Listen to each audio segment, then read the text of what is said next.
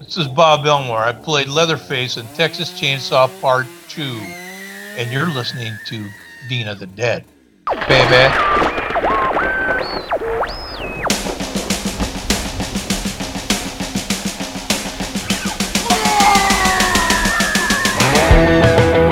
You are now listening to the Dean of the Dead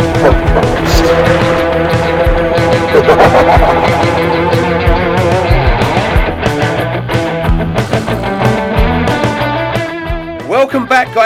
to episode number two of the Dean of the Dead horror podcast. In this episode, Lady Marion Michael brings us all the latest news from Horrorland in the blood soaked bulletin. Myself, UK Haunters main man Dan Brownlee, and Dustin from the Baron's Hideout podcast discuss Chuck Russell's 1988 creature feature classic, The Blob. And finally, myself and Marco chat to Leatherface himself, Mr. Bob Elmore from the Texas Chainsaw Massacre 2. So kick back, pour yourself a large one, and join in the banter with the Dean of the Dead Horror Podcast. Here we go.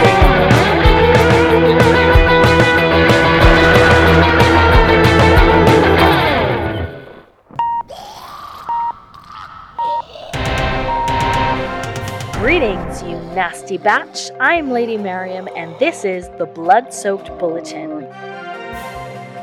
Social media is everywhere, and now some of our favorite horror characters are officially influencers. According to an analysis conducted by Curry's PC World, Pennywise is affiliated with so many hashtags that it, pun intended, could charge $15,000 for a sponsored post on Instagram. Other horrific influencers include Chucky, Jigsaw, and Hannibal Lecter. MTV is back in the news and with a first, its very own horror slasher franchise, having become a staple in pop culture with music videos and eventually the production of reality TV. The company is embracing its history in the form of satire by giving us their promising new format, My Super Psycho Sweet 16.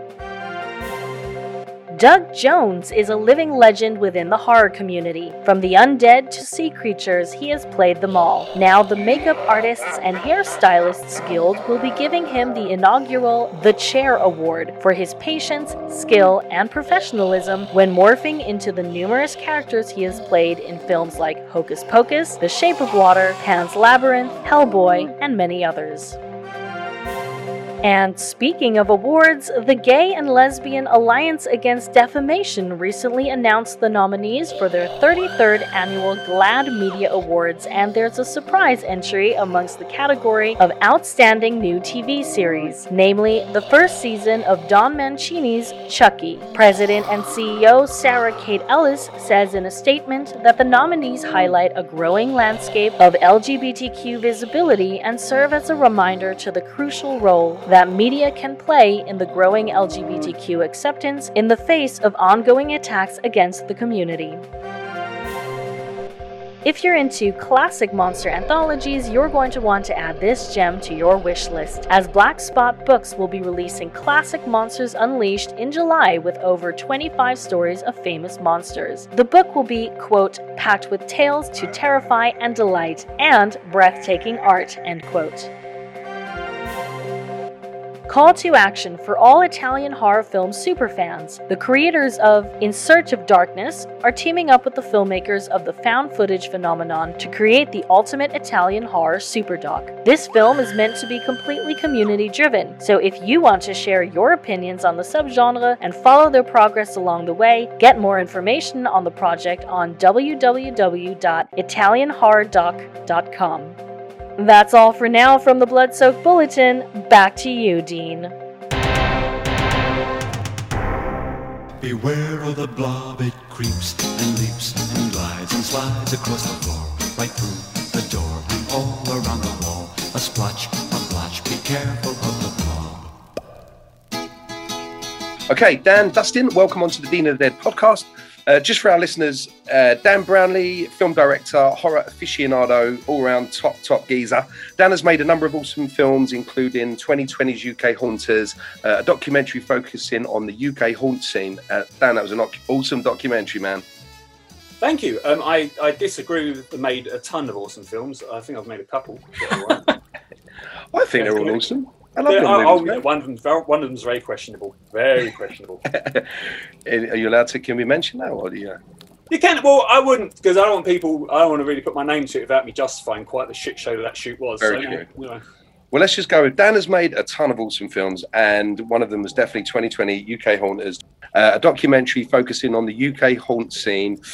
Uh, one question I don't think I've ever asked you yet, or maybe I have, but it didn't sink in because I'm notoriously crap at processing information. What's your favourite haunt? The favourite, your the best haunt you've ever done, where uh, US, UK, wherever. I'm sure you've probably told me before, but Oh, or if it's, I tell you what, what's your You know what? seeing as- No, seeing as you made it, seeing as you made UK haunters, what was your favourite UK haunt that you did when you did that, or just ever the best one you've ever been to in the UK? right. I have several answers here. One of my best experiences in the haunt was one in Florida where I was walk, walk past someone who kind of they were just completely shrouded in black, like a big black cloth over their entire body, and they had horns. And they didn't do anything. The whole group walked past them, and I walked past them. I walked up the stairs, turned the corner.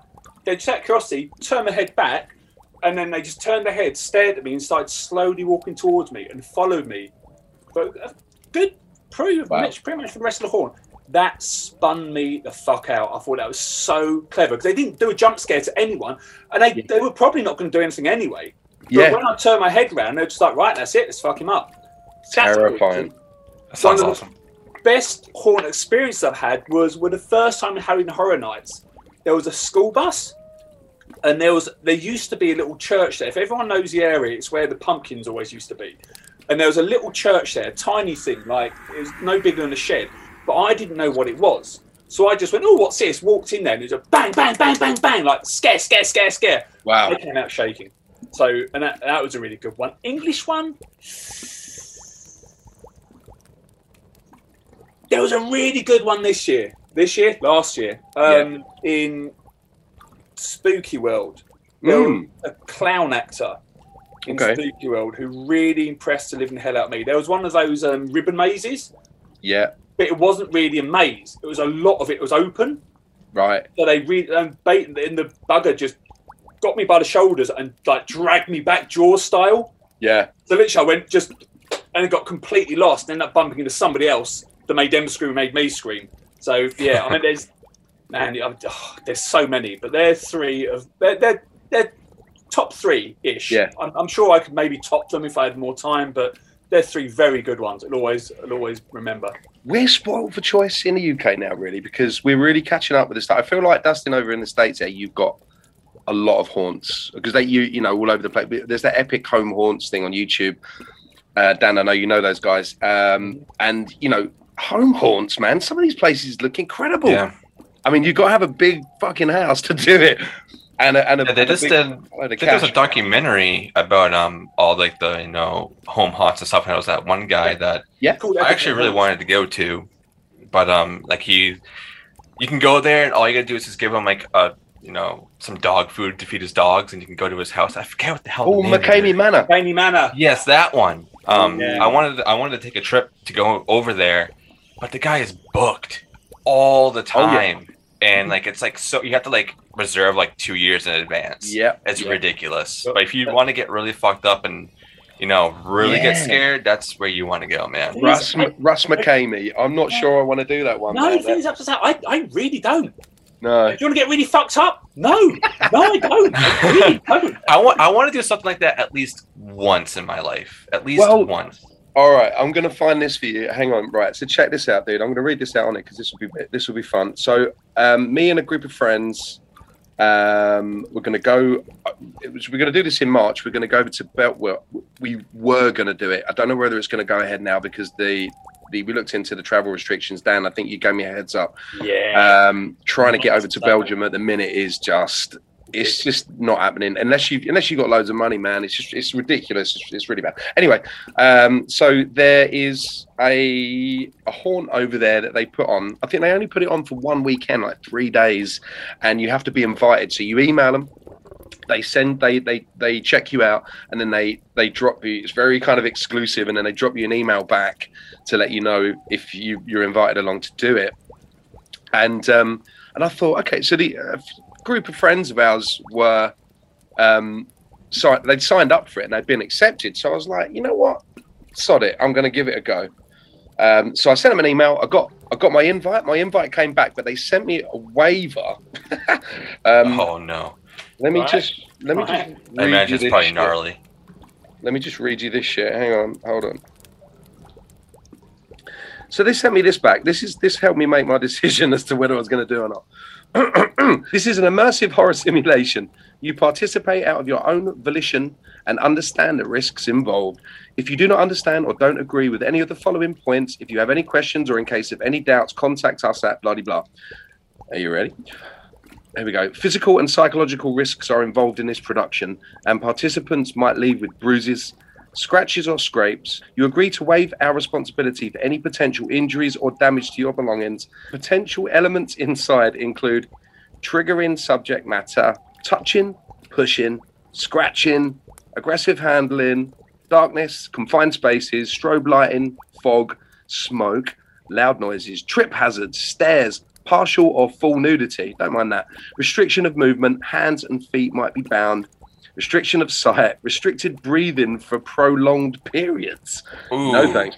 Mouth gagging, electrical stimulation, sharp objects, uncomfortable positions, pressure on torso or limbs, extreme temperatures, contact with liquids and various substances, contacts with colorants, submersion in water, again, no thanks, ingestion of edibles, ingestion of alcoholic beverages, yes, please.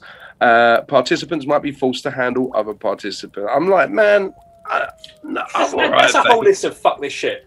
is what That that- seems like that's like way extreme. I just Like, wanna beat way more up. than the manor. Like the manor, like he does some crazy stuff over there, but like Yeah, that's that's crazy. they just sound like they just want to kick shit. They want to literally get you to the brink to where you are going to die, and then you get out and you're like, "Oh, wow, what a ride!" But Yeah. no, you're gonna come up with some trauma. yeah, no, Yeah, I'm right. not about that. I'm not Um, about that. at. Yeah, yeah, I'm not keen on that. So, well, yeah, my favourite haunt over here, um, whilst we're just on the subject of haunts, uh, is, I, well, the one that I did last year was Doctor Fright's. Dan, I know you did that as well. Um, they did a particular maze called the Yokai Temple, which was kind of themed on. It's kind of like the Grudge, uh, that kind of vibe. It, and I, I, I was terrifying, man. It was very minimal. Uh, they used a lot of shadow effects. Um, That's cool. you know that kind of like you see those Japanese silhouettes behind the screens, that kind of thing. That, that one fucks up Mikey. Ah, it was really, it was so terrifying. And they used this one particular um, scare that I've never seen in any other maze, where you turn a corner, it's pitch black, and you can see a screen in front of you, and on that screen you can see yourself, and you can see yourself like you know the green light um, walking towards the screen, and you're like, and it kind of throws you off because you're thinking, what's going on? And then in the background on the screen, you see this kind of big masked figure coming at you from behind, and then you realise that figure's actually fucking behind you. You're like, ah! Oh yeah, that would get me too. it's it's the way it really played with your mind at first, and then you realise this person's behind. It was really good the way they did it. That that's the thing I that I got basically was the, the crux of the documentary is American haunts uh, slicker, um, better production value. I find that English horns have more ingenuity. Now, my experience of American horns are what I've seen on YouTube videos. I haven't been because obviously America's bigger than Europe, so this is might be generalisation. I might have a bunch of people going, "Bang, you're chatting shit." But from what I've seen and experienced, that is the experience I've had to English Yeah. and American.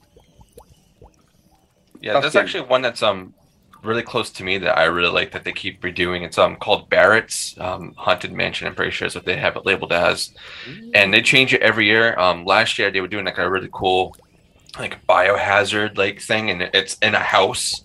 Um, but this year, what they what what they were doing is like you'd walk in, and it's like all like mutant zombies and stuff like that. But they have like these um, floors that shake. So Mm. when you're walking, it, it's shaking, and then you like you like tip into like barrels and stuff like that, and then there's like a bunch of like other like gooey zombies and stuff. But they like up the ante every year. It's it's crazy, and then they have a, a separate thing that's like like a maze, wow, and they have people like on like um chains where they can like jump at you and jump away. Um, people chasing you with chainsaws all the time. Um, it's it's really really cool. It's, that's my favorite place to go, and it's not that expensive. It's like um compared to some of the other places um, that can get very very pricey. But Yeah. yeah, that one's like only like 20 minutes away from me, and it's like fifty dollars US. That's um, really not that bad. And- for for a haunt that lasts like 45 minutes. Oh wow, cool. And do they just run that every Halloween, or is that do they is that on all year round?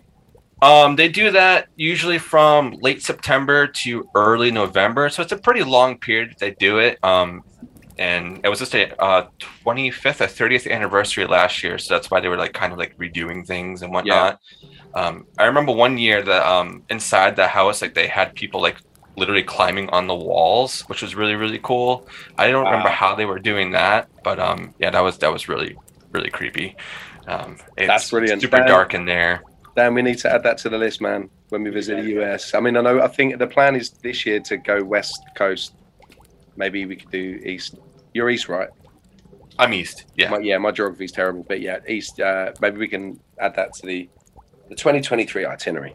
And uh, Dean, if you do end up coming and we go to Salem, usually um some of their haunted houses are usually open um all year round too. so- Ooh, wow. don't Okay, sold, sold, sold, sold.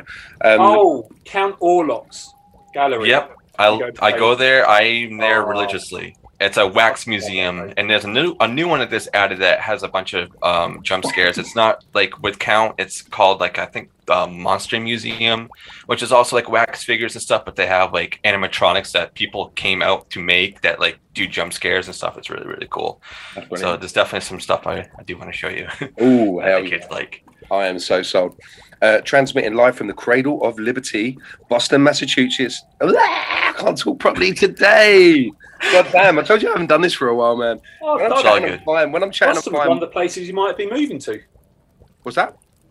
Boston. It was Boston or Tampa were the Ah, places right. Jesse's work could move her to. Dude, man, you got a friend in Boston already now. awesome. That's awesome.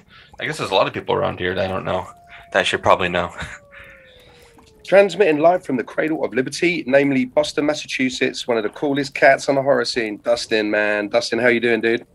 I'm doing great, Dean, and as always, it's a pleasure to be here and you know do any kind of crazy projects that you're doing. So it's always an honor to to be here with you, my uh, good friend love- across the pond. We, we love having you here, man. And do you know what I've realised now? We've got uh, Dustin, Dean, and Dan. There's the three Ds. We're like a massive. like the, you know, what's the, the uh, in Total Recall with the three big boobs? She's got. Yeah. Real fair, I That'd was be going to our make bra, the you know, triple one. triple D, but I felt better of it. So with a tri- triple for that, D bra.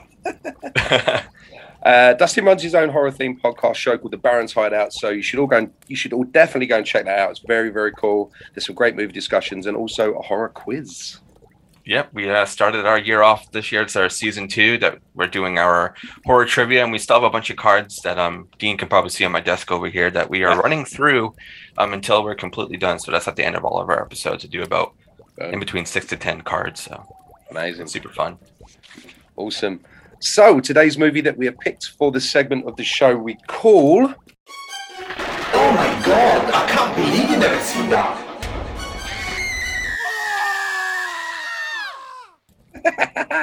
gets me every time. Uh, so today's movie is the 1988 remake of The Blob, uh, directed by Chuck Russell, who also directed one of my favorite Freddy installments, Dream Warriors. I Absolute- agree. I, I love that one so much. Uh, and he also directed The Mask. Do you guys know that? I have, I have some fun facts about that. yeah. Yeah, Oh, shoot, I, man. I was. I, didn't realize. I didn't realize he did The Mask. Yeah, shoot. Did you yeah, I was looking on the IMDb earlier and I saw that. I was like, oh, nice. I love the mask. Yeah. The Mask was meant to be a horror film, Ah, okay. and the execs wanted an ex Freddy Krueger, and they thought, okay, so the Mask. So have you ever read the comics? Because the comics are brutal and gory. And that's what the execs wanted. The execs like, right, we want to, and it's completely the polar opposite to every other movie situation. When the execs went, right, we want hardcore, R-rated horror, just like the comics. So we're going to get this guy in. He's good with surreal horror. He did Dream Warriors. It's an amazing film. We'll get him. And the director turned around and said, no, I want to do a musical comedy. And they were like, what about hardcore bloody horror? And he went, no, I want to do musical comedy. Can you imagine The Mask as a hardcore horror? The mask should have been the next Freddy. I think it needs to be the remade director fucked that. it. I mean, hell, what the hell? What's going on with the world? Chuck Russell, man. I was loving Chuck Russell until you just told me that. Let's go. Let's go make the horror version ourselves, Dean. Let's do it. Can Do you it right now. imagine? Can you imagine a mask as a really hardcore horror film? Like, it'd be amazing. He's freaky Well, looking. It's, He's it's really Acme cool. logic with gore. Yeah, I mean, that's just I agree. I agree. So the Blob, Dan, you picked this movie for me because obviously I'd never seen it before. And when you asked me if I'd seen the Blob, and I said no, I think your actual response was, "Motherfucker, have you not seen the Blob?" it's like real Samuel Jackson style. It's like, "Motherfucker, please, have you not seen the blob?" I can't believe it. You're the same age as me. It's 88. It's Or a 25, yeah. classic gore film. I genuinely thought you were joking.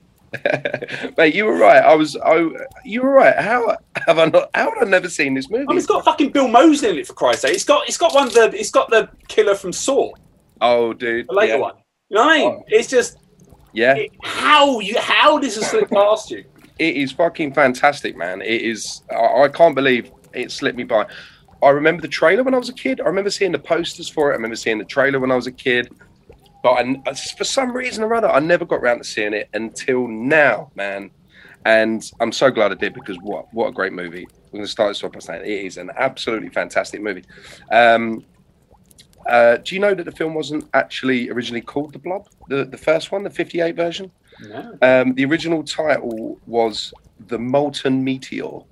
I feel like I've heard that before, but I don't remember where. Uh, yeah, actually, it had three. It had three different titles before it became the Blob. So it had. This is the 1958 version. Obviously, is the very the first one. So it was. Uh, it started off as the Molten Meteor, and they scrapped that, and they were going to call it the Mass. Uh, and then they they scrapped that, and they were going to call it the Glob. I oh mean, my god, I'm glad I didn't just- do that. That just sounds like a flipping porno, doesn't it? See, the thing is, the Glob only, my chin. the only one, the only one that really bugged me was the molten meteor, because by using the word molten, Mm. you assume that when it globbed on people, they'll just they would be molten because of some heat. But Yeah. what makes it so fucking freaky is it's Yeah. essentially just stomach acid. Yeah. Yeah. That's why it's so horrible. Because when someone like I don't know. Right, okay. Uh, we'll be dropping spoiler warnings because I'm, I'm going to. It's, it's 88. Yeah. if you're like me and you haven't seen it yet, Spoilers. Spoilers. Spoilers, huge spoiler. It's like when when your first guy dies and he's getting it all dragged over him. He's still alive, screaming because it is literally eroding his skin layer by layer. That's what makes it so fucking terrifying. Well, we'll cut. We've got the kill list coming up of this one, these ones anyway, so we can we can break all these kills down one by one. But I totally agree with you, man. There was there was some harrowing uh, visuals going on and it is all for about 19 the kills, man. It's for nine- this film is all about the kills. for nine for a nineteen a movie that was made in 1988. It's pretty damn harrowing, some of it. They did Um, not about. That's why. So, uh, Dan, when did when did you first discover the movie? Dan, when did you first watch it? And one of my my dad had a solid business as a shipbroker, but he always liked doing things, other side projects for shits and giggles. And he actually started running like a mum pup video shop out of uh, our house because he fancied doing something else. And he got horrors in, and I was a, I was a horror kid from word dot. I love monsters, I love Same. creatures, I love special effects. So after much nagging, it was like, look, man, you want to get nightmares, knock yourself out. So I must have watched it probably when it came out. So I'm 44 now. Oh, how would I have been in 88? I'd have been probably 10, 11. So I was 11 when I watched it. So I was probably too young. But yeah, but it just stuck with me. It was just the practical. And it's, they always say they don't make movies like this anymore because they won't, because Yeah. it wouldn't be practical. yeah, And it yeah. wouldn't be practical, I meant like practical effects, but also it wouldn't be practical to do practical effects when you can do so much more CGI, yeah, so much cheaper. It would be Yeah. more budget friendly. So they would they literally would not do this like this anymore. yeah, which is such a shame because the Unless it's indie. I feel like if, if like an indie, like somebody who's not underneath, you know, a, a company and had the funds to do it, then I think I think it's possible for something like this to be made again. Yeah. And I honestly feel like indie is, you know, the way to go nowadays for any horror because it's so revolutionary now. I love indie horrors, man. I really support indie horrors. Like me, me Me and too. Dan went to a very, very, very independent horror film festival over the weekend, and it was great. I mean, you do get some questionable movies sometimes, but you know, it's you also get some. There's some really good finds. But also, it's just it's it's a celebration of the fact that anyone can do it. Yeah, it really is, man. It's like fuck Yeah. the gatekeepers, man. If right, say your film's not going to make any money, but you did it. Yeah. Why the hell Exactly. not? man? You made something. Oh, Exactly, man. And I love that sort of creativity in people. And I always anything independent, whether it's film, music, whatever, uh, the DIY ethic, the punk ethic, man, fucking all day long for me. Um, have you guys both seen the original Blob? The I have, yes. version? Yep. Have Not in seen a it? long time, but I have seen it. have you seen? You've seen it, sequel? Dan? You've seen the What's sequel? that? I've seen both of them. I've seen the sequel as well. Ah, okay, we'll come to that. We'll come to that. I mean, I haven't seen it, but uh, so for anyone out there Have you seen the who, original Blob? what's that? Have you seen the original Blob? Dude, I haven't seen the remake blob, let alone the fucking 58. I mean, I have now, but I hadn't. No. I've Yeah, now I'll have seen to the catch up remake. We're on. doing a Blob triple bill. We're getting loads of jelly. We're getting snacks. We're getting jelly shots. Um, I'm up for that, mate. I'm up for that. 100%. Blobfest will happen. Blobfest will happen. There's a ton of films that I still can't believe you haven't seen. Oh, I know, man. So for anyone out there who was like me or like like me before, I hadn't seen the blob. Who hasn't seen the blob? Shame on you. Um, uh, the blob. For anyone who hasn't seen it yet, the blob is a slimy substance made as part of a chemical experiment during the Cold War. Uh, it spreads havoc in the city of Arborville, California, and disfigures the people who come into contact with it. And boy, does it disfigure some of these Is that the. IMDb um, description? Uh, I don't think so. All right, because I thought that's really fucking spoiler heavy if it is. I mean, it's 98, 1988, man. I know, but yeah, but if it's on IMDb, you'd think that you know at least Um, there'd be a it's bit. it's lifted from the net, yeah, but it's I don't maybe yeah, IMDb it, sometimes is very weird too. Like sometimes they are very spoilery, and then sometimes they don't give enough information. They're very weird. Yeah, yeah, it's it's lifted from the net. It could be. It's one of the first things that came across. It's, it's quite possibly IMDb. And also, but was it Cold War? I don't think it was. maybe that was the fifty-eight description. No, it wasn't that either. I'm on IMDb right now. Do you want me to read what it says on IMDb? Yeah, Yeah, go yeah. it. It says um, a deadly ent- entity from space crashes near a small town and begins consuming everyone in its path. Um, panic ensues as shady government scientists try to contain the horrific creature. Yeah, that's fair enough. That's that's more like That's it. isn't better. it? You like that better? Yeah, we edit that one indeed. I prefer that one. This is where people who hadn't seen the blob watch the blob and they're like, "Your description's wrong, Dean." it's like that's the wrong movie, man. Uh, right. So um, let's kick off with the cast. Um, it has a very young pre-Saw movie, Shawnee Smith, who plays one of the main protagonists, Meg Penny. Do you know I watched this? movie? I've watched this movie a good few times now. Since I've, you know, I've never watched it in my entire life, and now I've probably watched it about ten times. Um, the first three times I watched it, I didn't actually realise that was Shawnee Smith. I tell- I always turned it off before the end credits, uh, and I watched it back, and I was sitting sit through the credits. I was like, "Whoa, Shawnee Smith, okay." And then I then I was like, "Oh yeah." And She was like 19 when she made this. yeah, pretty young. Yeah, I've met, I've met her before. She's really nice, really really lovely. I gave her a bottle of my Saw themed sauce. Oh, there you go. That's, She that's definitely appropriate. She, she signed a picture and said, um, "Thanks for the sauce." But and I didn't uh, at the time. Obviously, I didn't realize she was in a blob. So where, if she ever comes around again, I definitely want to meet her again to talk about. the They need a blob themed sauce. I was just gonna say that. Now you need to make a blob themed sauce. Oh, that's just it, it's got to be done, isn't it? The blob. But I mean, what else could you call it other than the? or just blob? make it a jelly. Just make it a jelly. I mean, just the title. Oh my god, you have jams as well, don't you? I do. Boom. Not that many, but I mean, you could definitely. D- Dean, come on. Oh man, It's giving it to you right now. food for thought, literally. We have so looking very much like the Night Stalker Richard Ramirez. We have a, a young Kevin Dillon. he looks like the Night Stalker with that with that Yeah. crazy hair in in this movie. I keep getting I keep, when I was watching it, I kept calling him Kevin Bacon for some reason. I get Kevin. Bacon Honestly, Bacon. I was doing the same thing. I was like, I, this guy, I know it. Is it is it Kevin Bacon? No, it's the other Kevin. it's easily it's easy to mistake the two because they've both got like piggy features. they both kind of look a little bit kind of piggy. Like, sorry, Kevin Dillon, Yeah. sorry, Kevin Bacon. You're both great actors, but you both look like. I know exactly what you mean. uh, Dillon plays Brian Flagg. I think they call him a rowdy. He's like a, a rebel, like a ju- uh, juvenile delinquent, um, come hero. We find out by the end of the movie. Um, but that hair, man, that hair. Uh, the playing, 80s. yeah, huh? It's the 80s. Oh, oh yeah, yeah, that, yeah, man, that hair. I mean, back back in the eighties, I bet every dude was watching that movie going, "Oh my god, man, how'd you get hair like that?" In fact, the perfect sequel would have been his hair gets possessed. Oh my god, yeah. a little bit of the blob gets into his hair, and his hair comes alive. It. Oh, It's beautiful locks going around. I love that, man, dude. That's dude. That is your next film. You've got to make that, Kevin, and it's got to be Kevin Dillon's hair, not Kevin Bacon's hair. Kevin Dillon's. hair. Kevin Dillon's hair comes alive. And Yeah. Only if we can call the character Dylan Bacon. Dylan Bacon. There you go. There you go. I Oh, like man. it. And no one will know. It will just be an in joke between us guys. You know. Um, playing Sheriff Herb Geller, we have Jeffrey DeMunn, uh, probably best known these days for having played uh, Dale in The Walking Dead. I think it was in the first two seasons. Uh, you guys Walking Dead fans? Uh, I was until about um, season six, and I dropped out. I think it was about the same. I think. I think I dropped out about then. I dropped Man, out. Dale is so cool. How many seasons are there? Is there Oh 10? man, fuck no. There's like twelve, I think. Right, I think yeah. they're on the last one right now. I dropped out at six. I came back for Negan. Then I got Pretty cool. bored again. Then I really loved the concept of the Whisperers. yes. I thought they were fucking fantastic, but even that got a bit dry a bit quickly. I dropped out, I think, around when they captured Negan, and that was the last I saw. I couldn't even tell you anything about that, to be fair. It's I, I wouldn't mind revisiting it from the beginning again. Um, Yeah, I think I will once like it's completely done and just binged the whole thing, just to say I watched it all. yeah, yeah, for sure.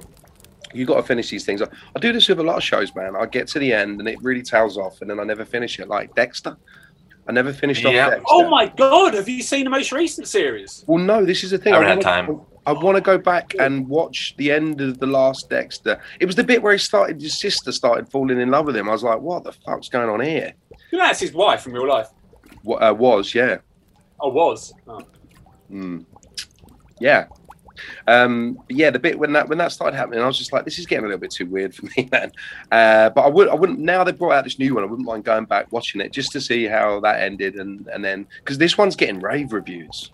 It's also very self-contained as well. It's like it kind of wraps it up nicely. Okay, the ending that it deserved because the first four seasons were really good. Mm. Really good. Um, so then we have uh, Donovan Leitch. I don't know how you pronounce this, Leach or Leach. Donovan Leitch, who plays Paul, the character Paul, one of the other pro- pro- protagonists. Um, Donovan's father is actually the Scottish folk singer and songwriter Donovan. I Don't know if you guys have ever, ever heard of Donovan. Uh, once I was reading the IMDb, I went to go check it out. Hmm, yeah, I couldn't tell you a Donovan song. I've heard of Donovan, um, but I couldn't tell you any of his songs. Um, Yeah, I don't uh, remember them, any of them either. Don- sorry, Donovan, and sorry, Donovan Leitch, Donovan Leitch or Lech or however you pronounce your name. Um, he's not really done much else. I think he's done a, he's done a bit of TV. What's that, Dan? We should have a Donovan song to play us out. oh no, I can do one better than that, man. I've got the Blob 1958 theme tune. Oh, I love that theme tune. We'll come to that soon.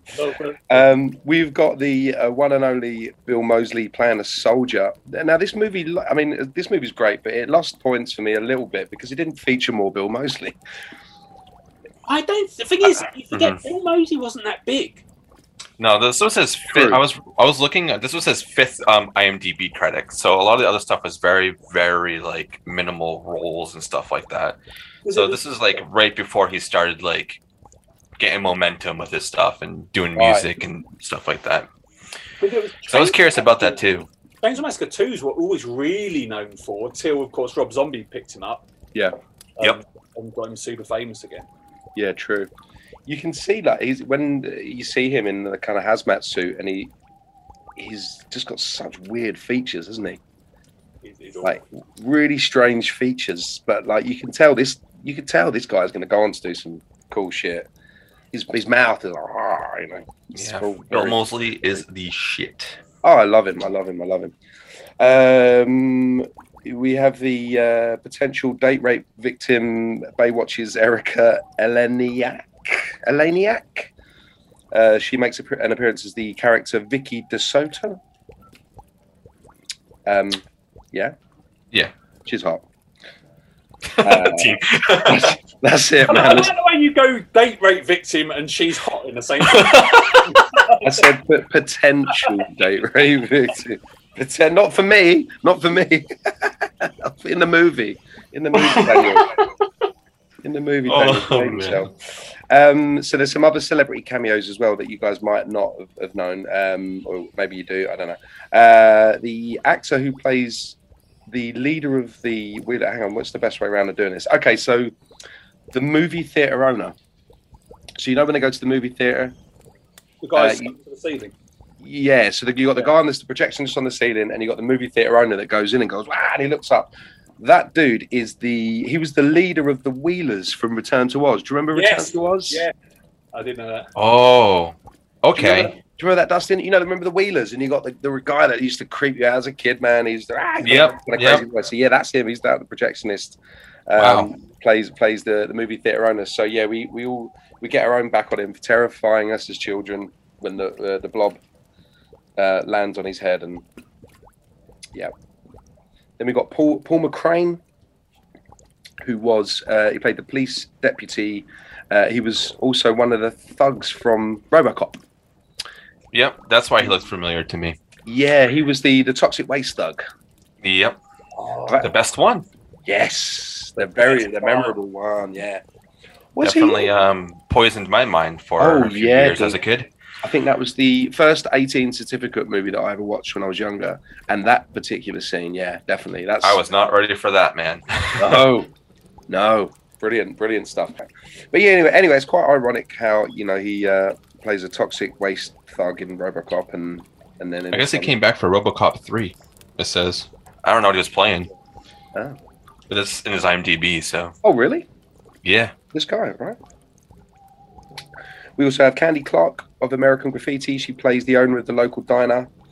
Um, there is uh, Jamison Newlander, who is Alan Frog uh, in Lost Boys. He plays the cinema usher. Okay.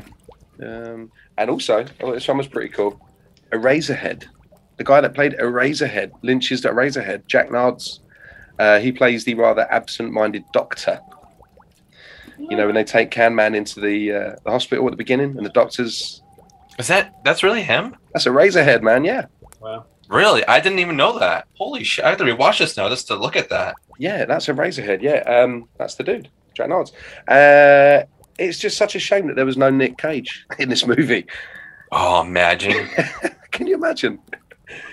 If Nick Cage was in this movie as well as all those other people, I But think it'd be the Ted, but best movie of all time. Color Out of Space, I think, is more of a Nick Cage blob film. Than Yeah. I guess you can say that. Yeah. Yeah, I guess you Uh, could yeah. say that. a young, wild, crazy Nick Cage in a 1988 blob. I mean, wh- he did what? Um, what the hell was his movie that he did with the vampire? What the fuck was it called?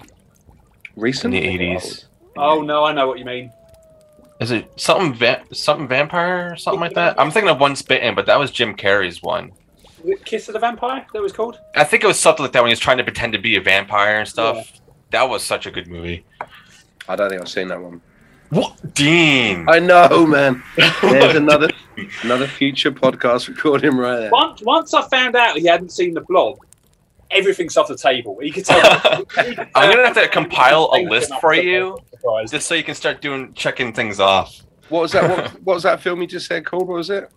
I think it's called um, it's either Shadow of the Vampire or Kiss of the Vampire. Nick Cage. So Dustin asked me, "Have I ever seen Shadow of the Vampire?" Nick Cage. I said no, and Dustin said, Oh my god, I can't believe you never seen that. I love that. I love that. "I love, I love how it's Marco saying it as well," and it's just in this really kind of, "Oh my god, I can't." You like, you can't really understand what he's saying. I can't believe I haven't seen that.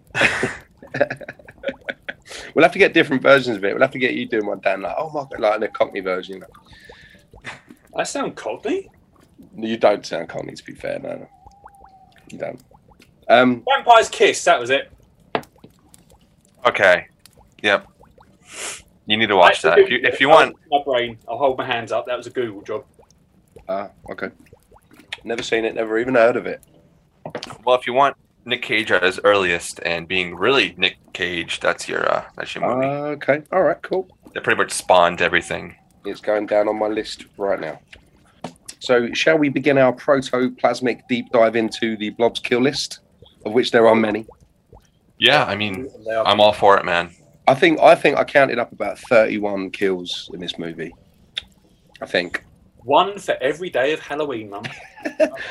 once it gets going, it really gets going. Like, there's one thing I do want to say about this movie though is that, you know, in the '80s, like, like they were really starting to do like the um, uh, horror comedies and stuff, and this movie really pins it to be a horror comedy. Yeah. But as soon as the blob shows up, it's super serious Yeah. and really dark, You know what, and that's what I like about it.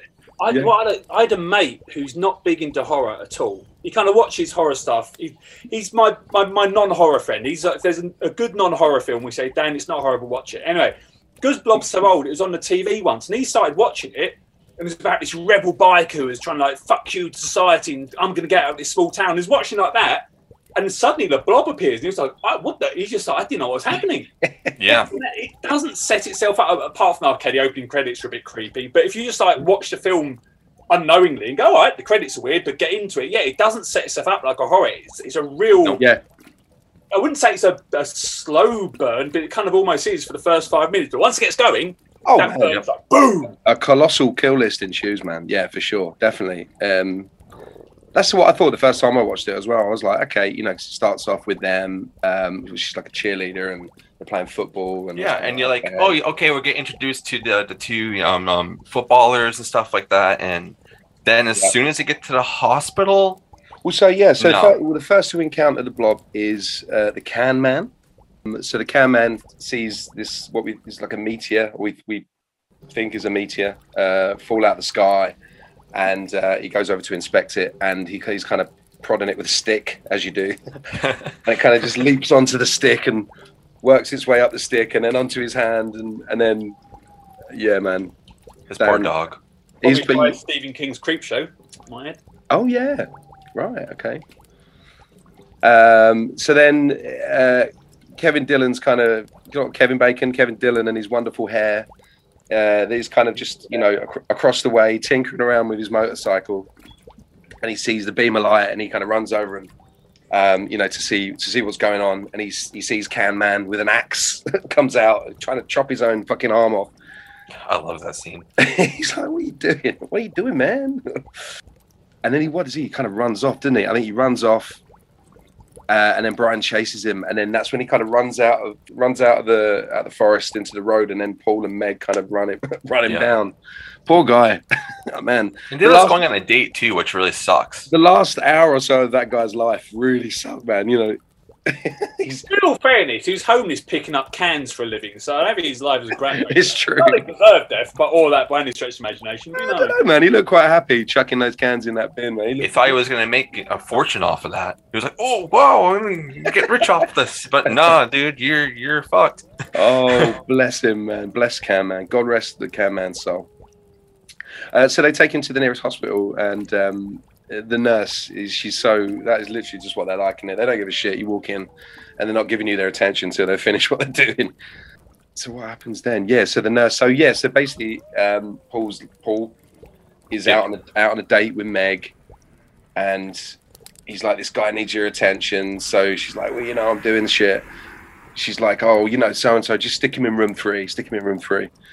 Uh, so they stick him in the bed, and then um, there's- they're kind of Paul and Meg are sitting down, and he's like, "Oh, wait, you know, you, this is probably one of the worst dates you've ever been on.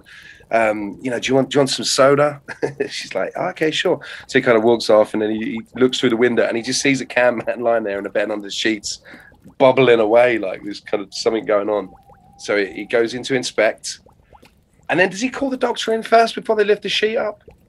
No, he lifts. I think he lifts up the sheet and then he goes to the doctor. He's like, I think There's like half a can man left.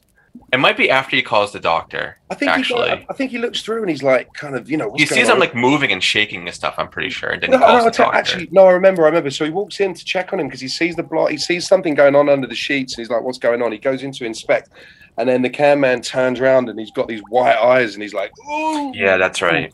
So he runs in and he grabs the doctor slash Eraserhead, and then they kind of come running in, and then he, the doctor checks on him, lifts up the sheet, and it's like he's like half, uh, half the bottom half of his body's just kind of melted. Do you know what I like about that bit? Is that bit is a film saying shit's about to get real. Because before Yeah, it's just like- and he's going, "Ow, my hand! I'm going to try and chop off." Yeah, that's that's quite gory, man. But yeah, this bit, there's like, right, we ain't fucking around anymore, man. One hundred percent. Yeah, All comedy up until this point, pretty much. Yeah, it's Really? quite- quite light in a way. Yeah, that's they're playing it very soft, and then they, they really ham it to you right here. Yeah, Especially the next scene that happens, I think is the most Wow. iconic Yeah, out of this like, whole oh, film. The next scene, they're like, "Oh, you, you, oh, you, you thought we were just fucking around? You thought fucking around that Well, little that- story? Just wait, just wait." this was almost like a twist in a way, like a twist quite early on in the movie because they kind of set Paul up that in the short time that we see him, you kind of think this That's guy's what gonna, I was saying. You think he's Like, gonna they're like, hey, the- there's his two friends who look like they're going to be like, you know, throughout the whole movie. We Yeah. know that something's going to happen, something needs to be solved. So we're like, okay, these guys are going to be the ones that are going to solve it. Yeah. Uh, no. No, no. No. So he's, he's yeah. You, you think Paul's going to be the hero of the day, but man, they finish him off in a Once they pretty- did that, that pretty much says, "Oh, we can kill anyone now." exactly. It puts you Yeah, on edge. And they do, they do. Yeah, This is what's great do. about this movie. There's just they just kill, and we'll get to the one of the kills a bit later on, which uh, it was so flipping brilliant. Um, the the child, uh, what a great kill that one. That's that one freaked me out the most, and I think Mm. freaks me out today because it freaked me out so much when I was Yeah. a kid. It's crazy, man. It's crazy. So um, going back to Paul, so Paul's on the phone to the sheriff, and um, and yeah, it's it's like a twist in a way because you think Paul's ultimately going to be the hero, but no, he looks up and the blob's above him, the blob's on the ceiling, and it just drops down on his head, and uh, and that scene where she runs in and she sees him underneath it, and you see all his face. Yeah, he's like reaching away. out to her, like help. Oh Stuff my like that's, God, that's I think the most iconic scene from this movie. It's epic, 'Cause- man. It looks like the Scream Ghostface mask, doesn't it? His face is so long and drawn, and it's. Also, did you know he actually couldn't breathe when they were doing that? Right. Okay. And he was a little. I mean, he, he was obviously let them know. So look, by the way, when you're doing this, I can't breathe for shit. Uh, but he was willing to do it. But it was still it freaked him out a bit, which makes expression even more terrifying. Because it's actually genuine Wow. a bit Yeah, of terror in that's- He's like going, "I can't fucking breathe." You're just like, like kind of special effects. War Yeah. porn. I wonder. I wonder what um, Scottish folk singer-songwriter legend Donovan thought of that scene. My boy, my boy. No, that that is genuinely a harrowing uh, image. That though, because when I first saw that, I was like, "Wow!" And you're right, that shit is about to get real. Yeah, I was like, "Damn, this Yeah. film's not messing around." What's really horrible is it's the the can man. You saw the aftermath. You know what it's doing. This you saw the process. And You saw the guy. You know he's burning alive and screaming for help. Yeah. All being it's such a vile, nasty way to die, man. It It's really evil. is. It is- On your date too. You know. With his Like, damn. I bet he'd wish he never. I bet, I bet he wish he'd never gone to get that soda for Meg for Shawnee Smith. I know, right? let, let, let her go thirsty next time, Paul. Uh, technically, yeah, kill three and four. So Erika Eleniak, I can never get her name right. She's out on a, is it Ele- Eleniak? Eleniak. Erika Eleniak. She's out on a date with uh, Ricky Paull Goldin, who plays the character Scott. Uh, that's Ricky Paul, Paul with a double L, by the way. Never come across one of them before. Ricky Paul with Me a double either. L Goldin, uh, who plays the character Scott so they're out on a date and um i think she's been i think she's drunk and uh he like offers her a drink. He's got he gives her the, i thought this was quite cool fun it's this cracked me up actually because he gives her the necklace she's got the necklace on with a ring around her neck and then um he's he's you know he, he's going in for the uh he knows what he wants.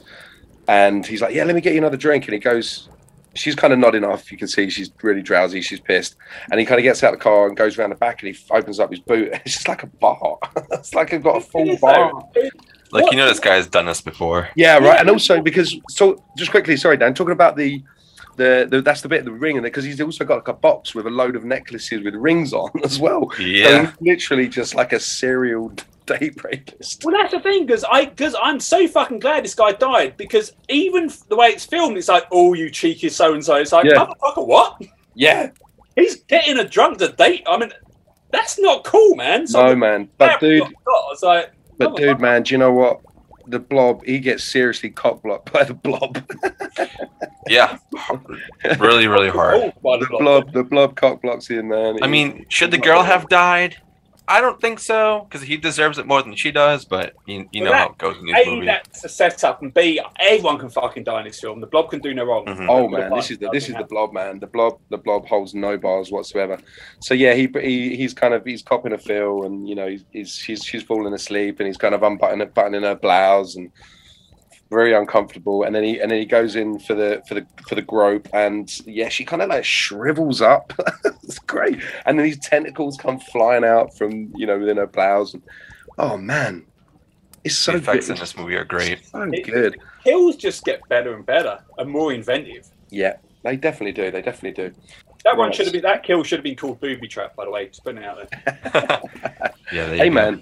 There's a short there. There's a short. There's a short to be made from that. I reckon. Oh, dude, there's a short right there. Booby trap. Yeah. They could pay homage to the blob. So yeah, so Kevin, Kevin, they take Kevin Dillon with his lovely hair into questioning. The sheriff takes him in for questioning, and Dan he does the lick, man. Do you remember? You know, you're talking about people get too close to you. Yes. What do you, what do, you do? You lick them. You know, you know, you know when people get no. I'm not sure if people do it much in America, but in England, especially in pubs, people like to chat really close to your face. I don't know why people do hmm. it. It really fucking annoys me. It happens a lot. Space You- invaders, we call them. how to stop them. You lick them. If someone's chatting that close to you and you just come and lick them, they they fucking dead. Which is what Kevin Dillon, not Bacon, does in this scene. he licks the police officer. And that instantly made me think of you and your party trick, dude. Party tricks is defense mechanism. Yes, sorry, your defense mechanism. Yeah, yeah, for sure. Uh, so the blob starts making its way into town. He's heading for the for the for the big city, um, and then we we we're in the we're in the diner, and there's a there's a, a block a blockage in the sink. So I uh, love this scene. yeah, this is awesome, right? So Fran, Fran, the waitress, she's kind of plugging, plunging away at the sink, and and um, and then she, the chef says, "You, ta- I, can't remember his name, but he's like, yeah, you know, leave it, leave it to me, leave it to me. You know what's gonna happen, man. But Every time you go to a kill, I go, "Oh, this is my favorite kill." I need to talk about the next one. I go, "No, no, this is." I, exactly, there's so this has got to win the prize for the for the most creative kills. I think it's so great. You know what's gonna happen, but it happens. It's just the way it's so good, man. The effects are great, and you know, it, it, it, obviously the blob fires out, lands on his face, grabs him by the face, pulls him down. It's the way you see all the pipes kind of bulging out as he's kind of being, blood as well. yeah, he's being Yeah. sort of crammed. It's very kind of Freddy Kruegerish actually that bit where he's kind of going through the pipes and they're all kind of like very dreamscape kind of thing. And then you just see his legs hanging out the top. Brilliant. But that no, okay, that comes George, up that was his name, sorry. which I think might be the best. Which, We which might have one? to vote on the best one at the end of this. Yeah, okay, cool. We can we can we can we can do a vote at the end, man. We can do a, we could do a vote. So uh, moving on to kill kill six and seven. This is um, so Fran the waitress. She she runs out of the out of the diner and and she's she's Oh, running up the alley. like. This is great, man. She runs into the again, just a fantastic kill. She runs into the payphone to call the sheriff, and then the blobs on top of the phone box, and it's just kind of man, that's so claustrophobic, man. It's, It's not Mhm. even that. It's when you see the sheriff's half melted face. Go, that bit, yes, like- It's it's the thing is that what's so beautiful about it is once she's in that thing, even though she's trying to like block it to stop it, she's fucked. You know Yeah. she's fucked. She's fucked. But maybe if the police she did get through to the cop, maybe he could have done something. Yeah, that face gets you're you are fucked beyond fucked beyond fucked beyond fucked. You're just done. Oh, there's no Yeah. getting out of that phone box. No way you're getting out of that one. You're done. Yeah, it's so claustrophobic, and she's panicking. She's Should freaking have left the door open. Yeah, exactly right.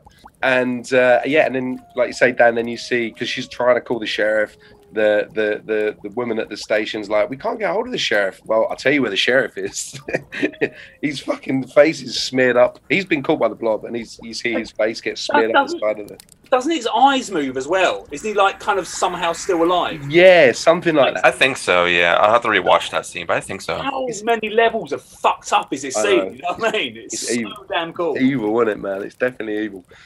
Um, so then we cut back to Brian, aka Kevin Dillon, not Bacon, and um, and Meg.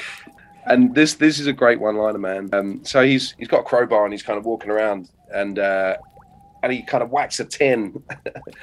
and what does he say? Oh, great! I killed the strawberry jam. I thought that was Oh yeah. That was a great one. Oh, great! I killed the strawberry jam. That should that should be on a blob T-shirt. Brilliant. And we're only 50 minutes into the movie by this point. this movie's like a, Yeah, it it picks up also- very quickly. Also, Yeah, it really does. Blob jam. Just called it strawberry. Jam. I killed a strawberry jam. that's not a bad shout, dude. Great. I killed a straw, strawberry jam. Yeah. I just copyrighted that, by the way. Yeah. I'm going to edit it out so no one will ever know about it. no one will ever know that you said that. right. So then we cut to the, the cinema. The kids, those pesky kids, they're, they're there in the cinema and uh, they're watching a movie, which is a complete rip of uh, Friday the 13th and Texas Chainsaw Massacre. It's brilliant. You- oh, I love it. I want a full movie of that. Uh, I want the- a full movie of what they're watching. I love the guy, the, the line that the guy says as well, because he's sitting there making out, and they can see this guy up in the distance. He's like, "It's a little too late to be trimming the hedges." Yeah. and, it's, and he's just like serial killer with a Jason mask and a flipping uh, chainsaw. Brilliant. Uh, and then it cuts up to the projectionist. He's sitting up in his room and he's got his yo-yo, which I thought was a great little touch as well because that's how the it's the little details like that, you know, Yeah. when the, the manager in the next kill after this one is how he discovers it, sort of thing. So yeah, the project the projectionist, I think this, he hears noises going on in the vents and he and he peers into the vents and, and he gets blobbed. Um, and then we get to the next bit, which is the movie theatre owner, which is played by the head of the Wheelers, as we mentioned earlier on from Return to Oz. Uh, and he walks in and he just sees the yo-yo drop down. That's, just, that's great because he's obviously like, uh, uh, and he looks up, um, and then splat, blobbed also. But when he looks up as well, it's the same. You know, the, the face is on the ceiling, just It's moving insane. around, and The- the fact Super that creepy. They're just So good. alive on some level. It's just so fucked up. so good. That's kill number one. Definitely nine. not the way I want to die. No, me neither, man. if the blob ever becomes a real thing, screw that shit. I'm sure you could make it. I honestly think that it could be something. That's another thing that's really scary. Is that this does seem like it could be possible. Yeah. You know, Yeah. because it, it was um, man-made. Yeah. Oh, yeah, So- true. Yeah, it was. Yeah, yeah, yeah. They send them to outer space. Yeah, yeah. Uh, so the movie theater owner was kill number ten. Kill number eleven. Um, the uh, the kid he turns around to the guy who's kind of chatting in the back in the cinema behind him, uh, and he's he turns around and he's like, "Hey, can you?" This guy's been chatting all the way through the movie, and the kid turns around and he's like, "Hey, can you shut up? We're trying to watch it." Before he finishes, the blob just the blob just tentacle just kind of pulls him up into the air and He deserved it. He deserved it, man. And then killed 12, 13, 14, and 15 because cha- chaos. I counted up to about kill 15. I was trying to count them all because I love this bit, man. I absolutely love this bit. The strobes in this scene, in that cinema. I just love mm-hmm. it. It's such a. oh, I would love to see that scene in a cinema. I love to sit in a cinema on a big screen and watch that scene of them in the cinema with the strobe. but also happening while you're watching it. So it happens in that cinema, and then someone's watching it happen to you while watching the blob while watching the another movie. Well, uh, yeah, man. Well, a little something I'm going to tell you about later. It's quite possible that that might happen. Well, maybe not the blob in the cinema, but there is a cinema. I'll come to this bit later on. But yes, Oh, I remember. Yeah. Okay. yes, but yes. That one kill in that scene because there's a lot going on and it's quite hard to pin everything. I think I counted up to about kill up to kill 15, I think. But there's the one, there's the, the woman on the floor with the glasses and um, uh, Shawnee Smith kind of. I think she either lifts, pulls, pulls her over, or whatever. Or she, the woman tries to turn around and half of her face just kind of peels Yeah. off, melts off into the floor. Yeah, I think the boys are trying to uh, run away as well, or something Yeah. like that, like being kind of like cornered. Yes. Yeah, yeah, yeah. Brilliant. Right, kill number 16. I think. I think we're up to kill number 16. Right, so this is the they're in the sewers. This, this I love is this. a contender to best. I, I, I think I agree with you on this one, man, definitely. But I don't know. We'll have to we'll have to quickly skim through them all again at the end. Not not obviously read through them, but just kind of. I think if we we need to vote for our, our own personal favorite kill from this movie. This is definitely a contender. Um, the obnoxious little kid, uh, the friend, gets pulled under the water. This is brutal, man. Mhm. This is brutal. When it when when he comes back up, his face looks like the the voodoo skull that Indiana Jones has to drink from in the Temple of Doom. oh, that that's that's okay. Yep, I can see that. Right? One of those ballsy moves where people don't like killing kids in films, and this Oh. film proves again and again it has got balls to spare, man. It doesn't care. Yeah. It, it doesn't care. We won't even because if the kid just disappears, oh no, the kid's died. No, no, no, no, my friend. Not only did it die, he's going to pop up half melted, screaming in pain. I mean, that is that is serious shit. Imagine being there, like in person, with it actually being that, and you're there with the other kid. Yeah. Wh- what are you gonna do? Right? Like, Oh man. you can't do anything. You're in the sewer. You're locked. uh, You're locked down. I mean, they managed to, you know, like get out of there and stuff. But like, shit, But I then getting out there, isn't that such a? Um, even now, it has been like worm, worming the seat. I'm like, and I know they're going to do it. I've seen the film like 50 times, but still, I'm like, come on, man, come on. Get out of there. Yeah. I think that's probably one of my. I don't know. I was going to say I think that's probably my favorite scene. The whole sewer part of the movie. Yeah, I, I love. I think sewers are very underused in horror. I love se- I love a sewer. That's, that doesn't know what that says about me. I love a sewer. Sewers I understand that. And if they are used in horror movies, they're used kind of poorly in my um, yeah. Yeah, I love a I My love a sewer. I love I love a multi-story car park. I find them creepy. I love a multi-story car park. You ever seen that film P two? I was about to say that. I have. Yeah, good, that's a good film. Um, but yeah, Kill 16. I think it's 16. Definitely a contender. Um, I think that is pr- for me. That's the the last of the great kills. I think from here yeah, on when it gets a bit big, it's like swiping people. Yeah, it's kind of Yeah. Yeah, Bending in half is kind of cool. It's Well, It's so- kind of just adding to the kill um the kill count right now. You know, Yeah, yeah. up the body count at this point. That's right. So I think Kill 17 is is a guy in a haz, hazmat suit in the Killers. Uh, so- sorry, Kill, Kill in the Killers. the one where it comes up in the hazmat suit is pretty cool. Oh, I think that's this one. Ah. Yeah. Okay. Yeah. I That's- think that's I think that's Kill 17. Yeah, there's a guy in a hazmat suit in the sewers. He gets killed. This is quite a good one actually. Kill 18, I believe, uh, with a blob pulls Dr. Meadows down the manhole. That one's really good. That's a pretty good one, and he deserves Deserves it. He's a bastard. Played by Joe Sen- Seneca or Seneca or whatever how you ever pronounce Dr. Meadows. Plays a great character, like a real bastard. But yeah, they, a great kill. Blob pulls him down again. The Blob's actually a bit of an anti-hero, really. Think about it. You know, he's cop blocking potential rapists. Yeah. He's, he's killing Yeah, off. with annoying kids.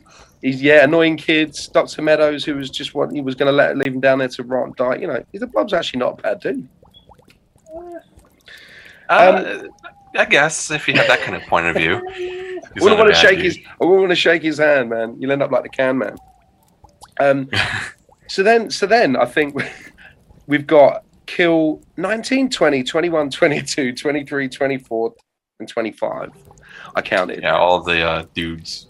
That's where you, like you say, then it gets big. Yeah. Um, and the blobs. This is where the blobs crawling down the street, just kind of picking people off. And then killed 26. I counted, whereas he splat someone with a tentacle.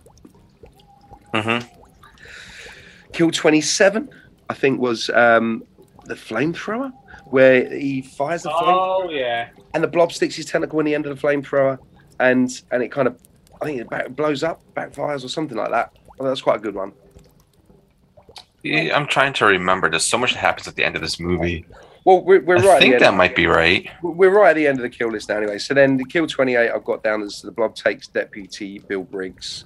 So that's the end of um, Toxic Man from Robocop.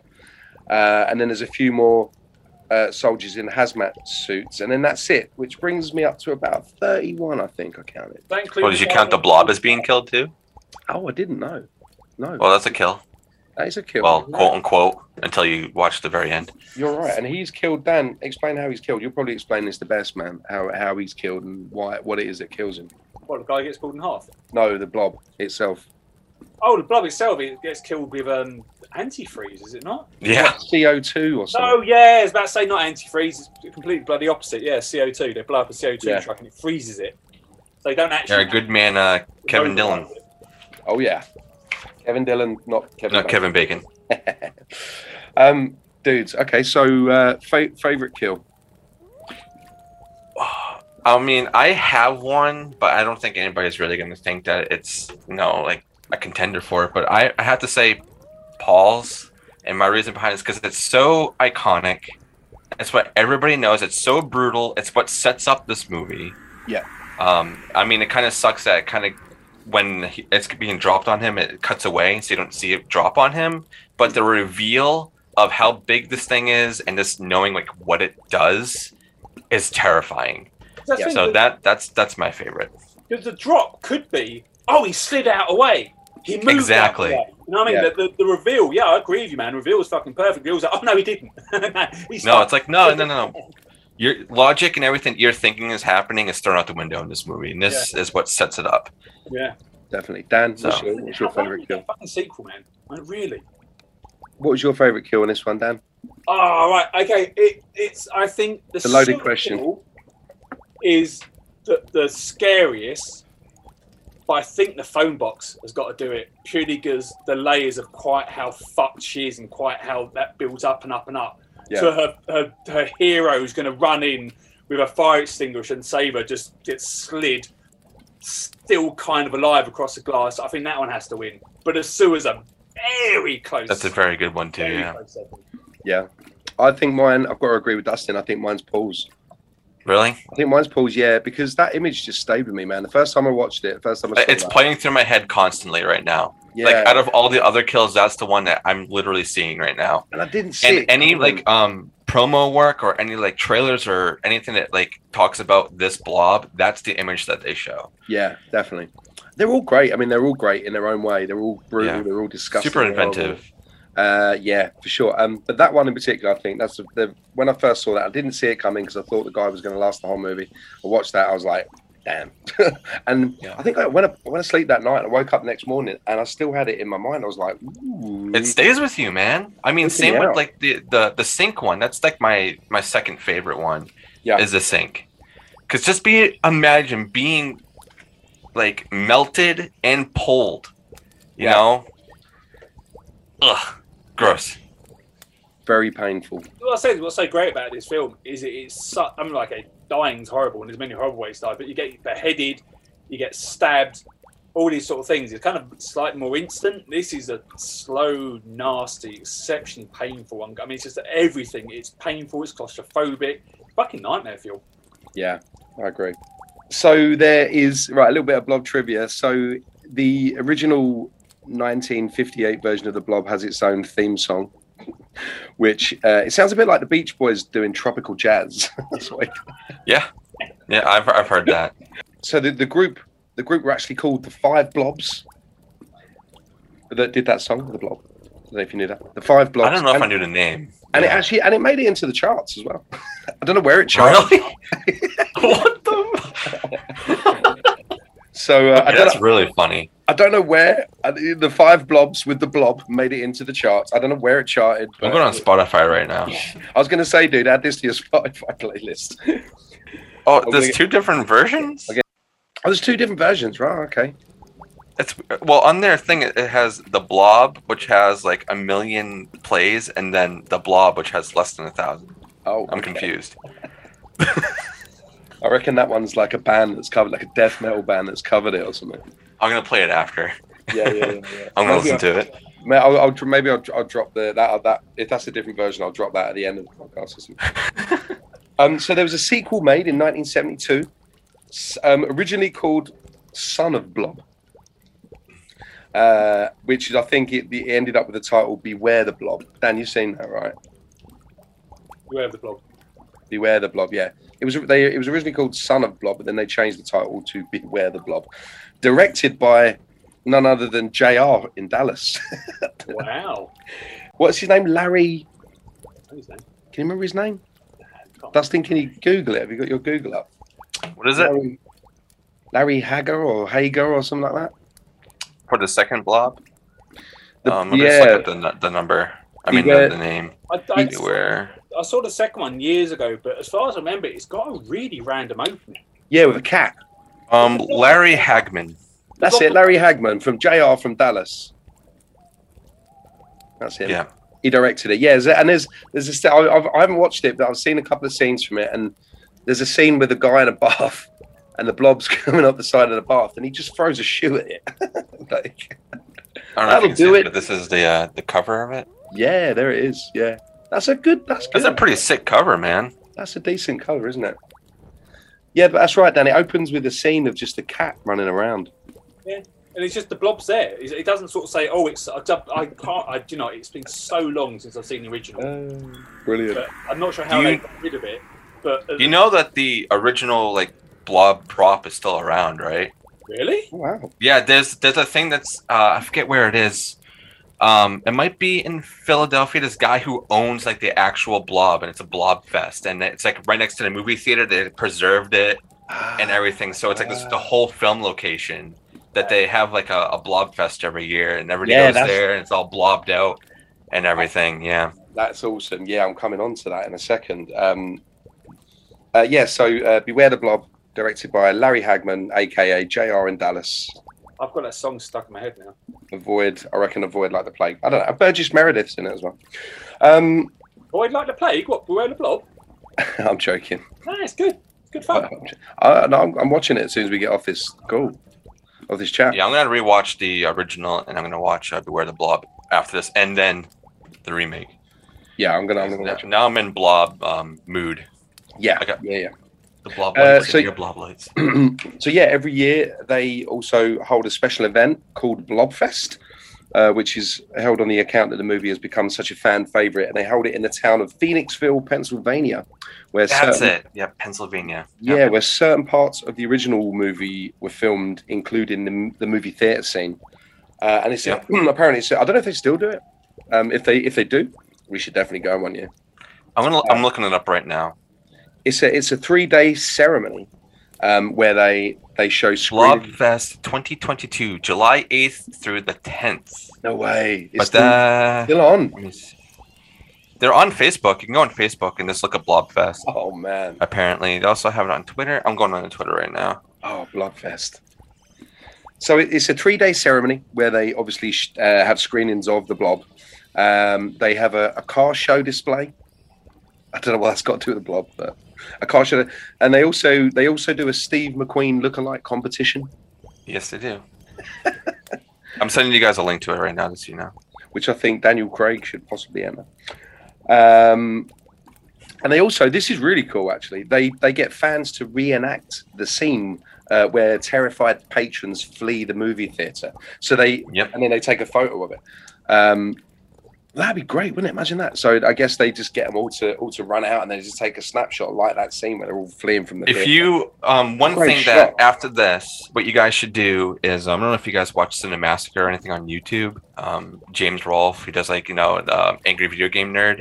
oh just no, look, look up um Cinemassacre, and he went there and like talked to everybody and shows you how it's all run. Oh so wow, um, I'll send you a link to that to that um after the show too, so you guys can check that out. Yeah, awesome, and then we'll put it up as well. Yeah, brilliant, man.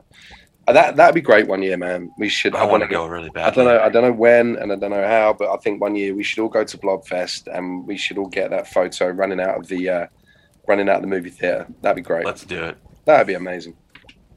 Do you think this movie could be remade remade today? Do you think they could remake this movie today? I wouldn't do it all practical because it would cost too much. I would say, like I was saying before, I think the only way to do it is if someone, um, if it was indie, because if it was under, I think a big name, they would just do too much CGI and not so much Yes. practical. Oh, So indie is the way to go, man. That's that's the thing I think because it's. I'm trying to say it's about chipping over words. Doing it practical is not practical.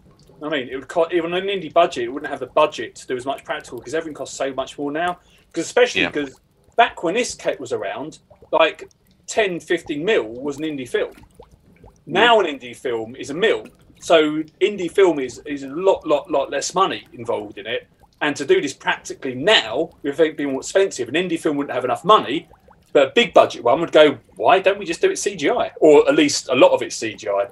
yeah, I mean, It might have to be the right director, to be honest. I think if you have the right director who has enough pull and like has a good say in it, I think maybe they would probably be okay with it.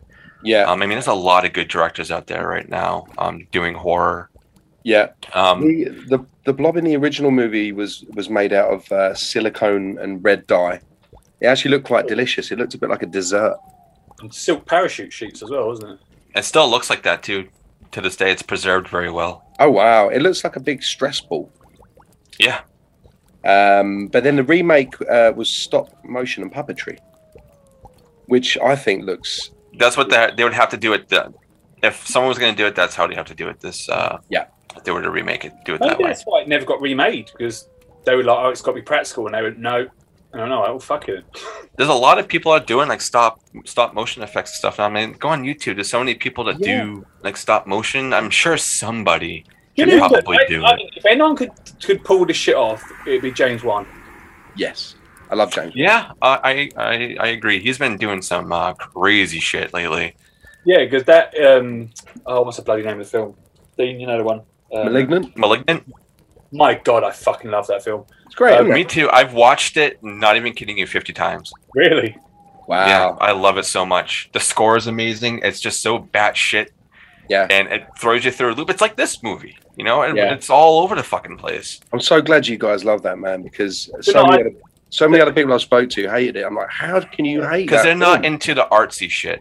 Even Yeah. though it's not really artsy, but you know what I mean. It is fucking. Do you know what? To me, it's all about that chair throw in the police department. Yeah. It's like Yeah. the final cut move here, bang. There's no need for it. They just, he, just, Yeah. he just did it to be a cunt, and I was like, perfect. Yeah, yeah. That scene kind of reminded me of the, of the raid. Do you remember the raid with that? It is. It was. I, I, I quite like this thing. I've got I've got a theory of his sneaky remakes, and this is my theory. If Insidious is a remake of Poltergeist, this is a remake of Basket Case. Yeah. Yes, I yes, I, oh, yeah. I agree on that one hundred percent. Now that Oh. you say that, yes. I actually said that when I left the cinema after watching it. I said that's got. A That's lot of probably why this movie Case sound like feels so familiar. Yeah. Because I was watching, I was like, why does this feel so familiar to me? But now that you say basket case, yeah. Killing all Okay. the doctors that separated them. Yeah. It's, I've- and seriously, and also Insidious, the same thing. It's fucking Poltergeist updated. Yeah. Yeah. I mean, I that, think, I that series has gone on for far too long, I feel, but yeah. I think he's doing sneaky remakes. So I think once he gets his control film, where he's done like the, the big budget one to please the, the bosses, he goes, "Oh, I've got this idea," and hasn't. But yes, essentially, I think the next one of 100 percent his passion project will be another sneaky remake. Yeah, he's doing an he is filming a new one right now, but I don't remember what the fuck it's called. So he oh. is doing a new movie right now. He's just done that archive. Archi- Ar- oh, I can't even say it properly. Archive eighty one on Yeah, I started watching that. I'm not. I'm not pulled in yet. I haven't started it yet. I haven't started it. I've heard good things. I'll have to Well, check it I've, heard. Well, again, it, it's all people's opinions, but the po- her podcast I've listened to, it's talked about. It said it's good, but it falls apart at the end. Right. And because I'm not drawn in from the beginning, I'm like, do I want to? there- There's so much stuff to watch now. Yeah. The endings. Yeah, that's how I feel. Do I want to commit like eight hours of my life? Sort of go, oh, that was all right. Everyone says that about things that Yeah. Wan's involved well involved in that, and I don't. I don't think. I think he only produced this, or maybe wrote. it, I don't know. I don't think he's directed it. This Archive eighty one, but with Wan films, a lot of people that I know that don't really like his stuff. Always, it's always because of the final, the final, um, the, the last part of the movie. They just think it will, it goes off on a bit of a tangent, which is actually the bit that I love. I love it when it goes off into them dreamscapes and those really weird sort of dreamlands, and, he- and he's, he's he's he's got that trick where he- that one trick thing where he does with all the smoke on the floor and stuff. I love that shit. I love all that. Yeah, me too. Yeah. Um, and a lot of people I spoke to go, oh no, because he just does it at the end. It all kind of loses. I'm like, oh, shut up. oh, maybe. Well, if that's if that's what they don't like about the end, maybe I'll watch it then because yeah, I, I like that stuff. So Well, no, no. This I'm just saying that about Wan films in general. I don't know about Archive 81. I don't know, but I'm just, that's what I'm wondering if it does go off on a bit of a weird tangent, or like James Wan style. In which case, if it does, then I'm in because I love that kind of thing. But uh, so, guys, thank you so much for joining me on this segment of the podcast. Um, I've got a whole bunch of movies that I want to run by you guys to see if you've watched them. And Dan, I know you have two. We we went through a list the other day. You've got a whole bunch sitting on your shelf that I need to watch. Dustin, if you've got any you want to throw in a mix, dude, at any time. I have a feeling I have a few, yeah. Yeah, I've got I've got a couple, um, but it has to be ones that one of us hasn't seen. Can be anyone, anyone, you know, as long as one of us hasn't seen it. Um, but yeah, cool. Um, uh, so before we move on to our guest interview with Bob Elmore, Dan, is there anything upcoming that you want to give a plug? Anything that you've got in the pipeline? uh, I've got nothing in the pipeline at the moment. Um, no, no. Everything I'm working on is um, we have dates booked and pre-production plans. But I'm a great believer until you're on set doing it, it doesn't exist. True, true say, man. True say. I, Dustin, I have, if you want to check out my Insta handles, if you want to put me in the notes, I do. I make masks. I make currently making Killer Clowns from Outer Space toys because no one's making them, so I am. Um, I need to get those from you, by the way, because my son loves Killer Clowns from Outer Space. uh, Dustin, anything you want to give a plug, dude? Uh, just my weekly podcast, uh, the Baron's Head Up podcast. Um, we uh, record on Saturdays, but we release um, for our Patreons on Sunday and then for everybody else on Mondays. Um, this week, I think we're going to be uh, reviewing Maniac Cop. So that's going to be a really, really fun one. I know everybody loves Maniac Cop. Oh yeah. So that's going to be a fun one. We just did The Evil Dead, and this would be our fourth episode of the year so far. Um, so that's pretty much all that we're doing right now is just plugging away on that. You're killing it, man. You're on fire. I love it. Thank you. Uh, okay, guys, the blob. Dan, when you first asked me if I'd seen the blob, my answer was no. Now I'm all blobbed out, man. I am king of the blobs. I love this movie. Thank you so much for introducing it to me. Anyone out there that hasn't seen the blob, what are you doing? Get your shit together.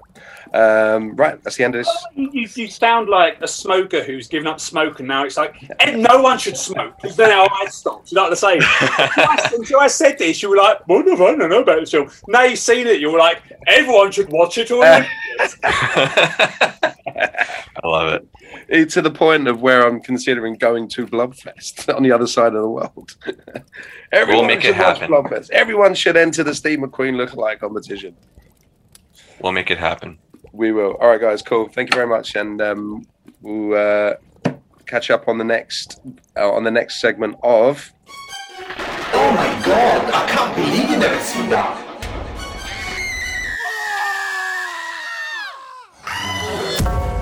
Thrill seekers, listen up. If you love everything horror themed, then check out scaredirectory.co.uk. We have everything listed from scare mazes, scream parks, overnight experiences, immersive theatre, zombie events, and scary escape rooms. Simply type in your postcode to find the greatest events near you and across the whole of the UK. You'll find all the latest info and reviews on the UK's scariest attractions. And you can also leave your own reviews. Check us out on Instagram, Facebook, and Twitter at Scare Directory.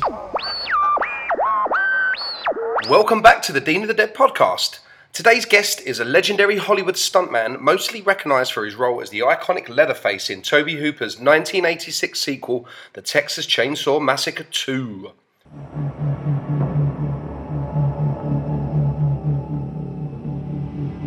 Thirteen years ago, audiences across America were horrified by the savagery of a faceless killer. In the wake of this bizarre rampage, he vanished. Now, after more than a decade of silence, he has come out of hiding.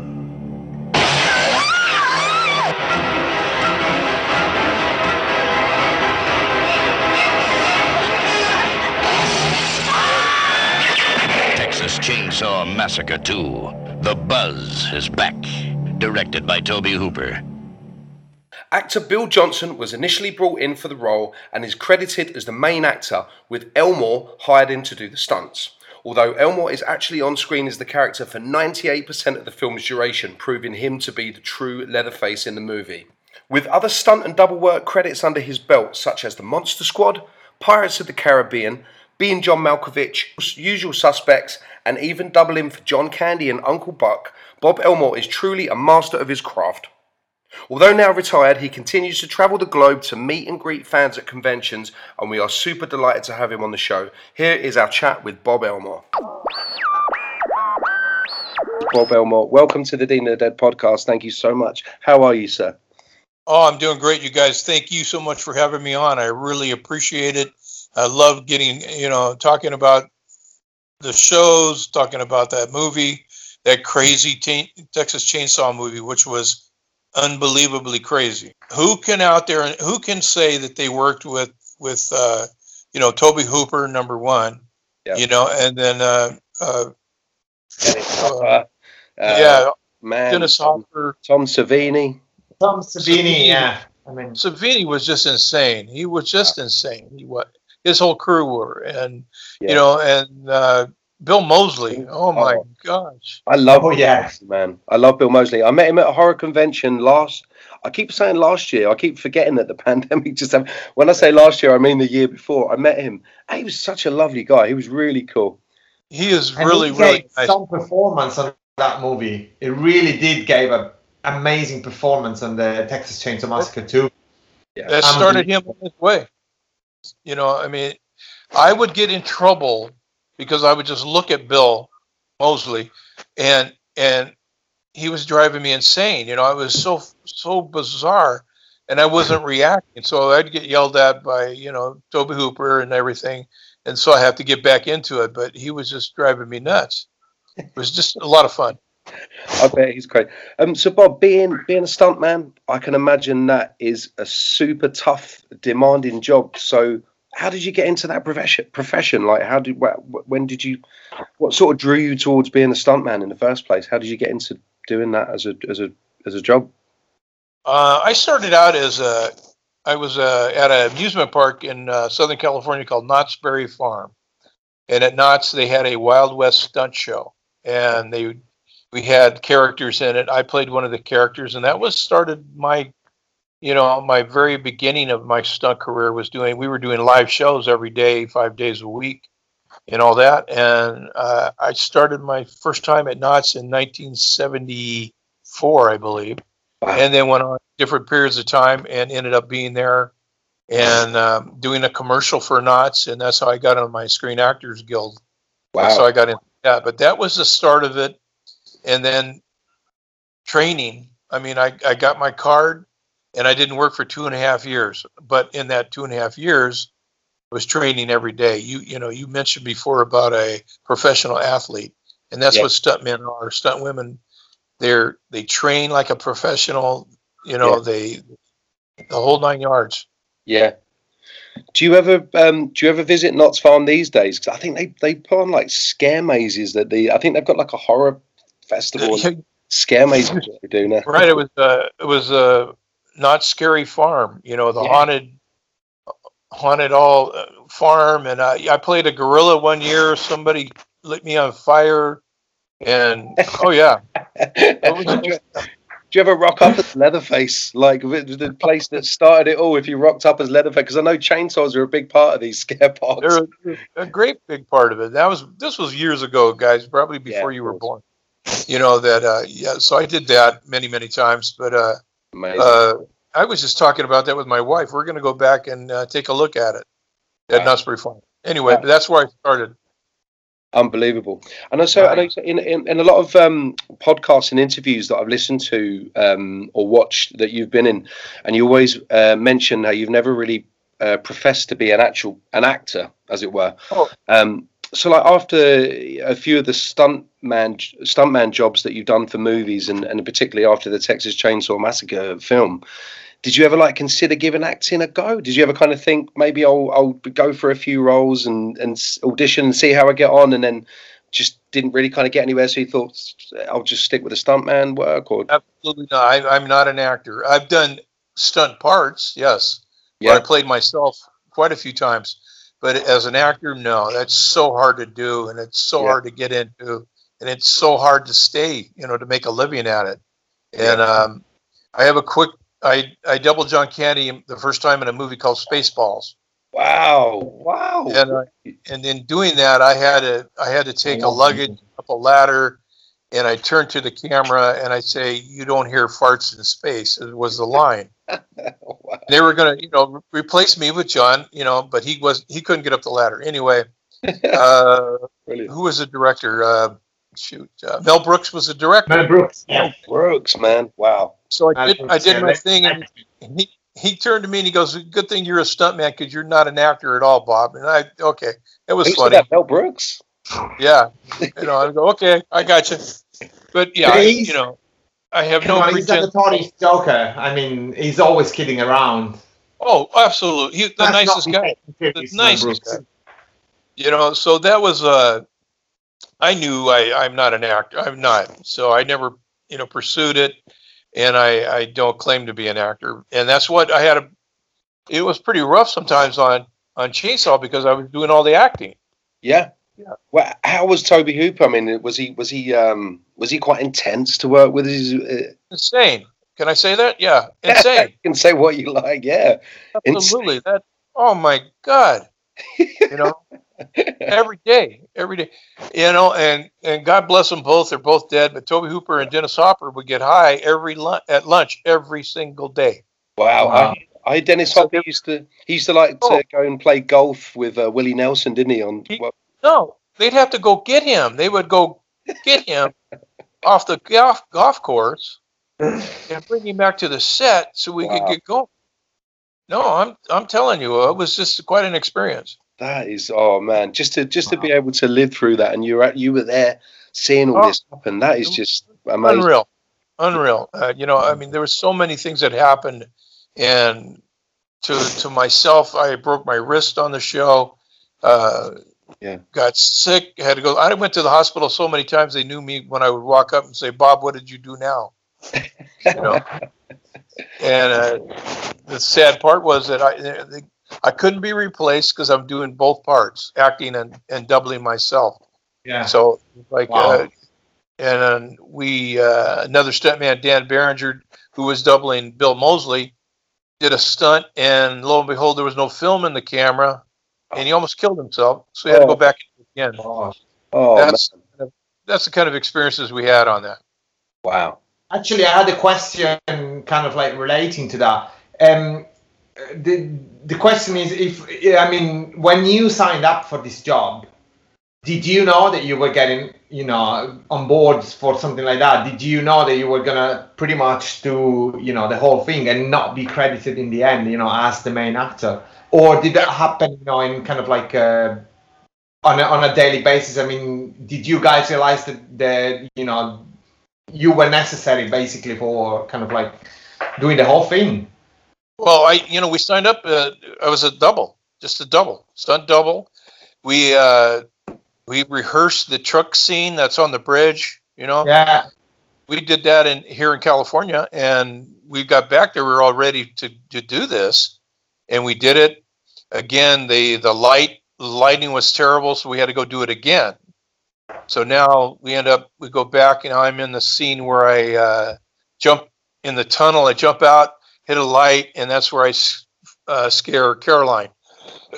Excuse me. And I'm all done for the day. You know, it's only 130 degrees in there, and it, it's flipping hot. And I'm done, and I'm taking off my clothes. I'm ready. You know, I'm done. And they call me back. Said, Bob, Bob, Bob, come back to the set. Oh crap! What did I do now? and I get back there, and they go, "Well, Bill can't lift the chainsaw." what? and this was all close-ups. You know, him running after Stretch and vice versa, back and forth.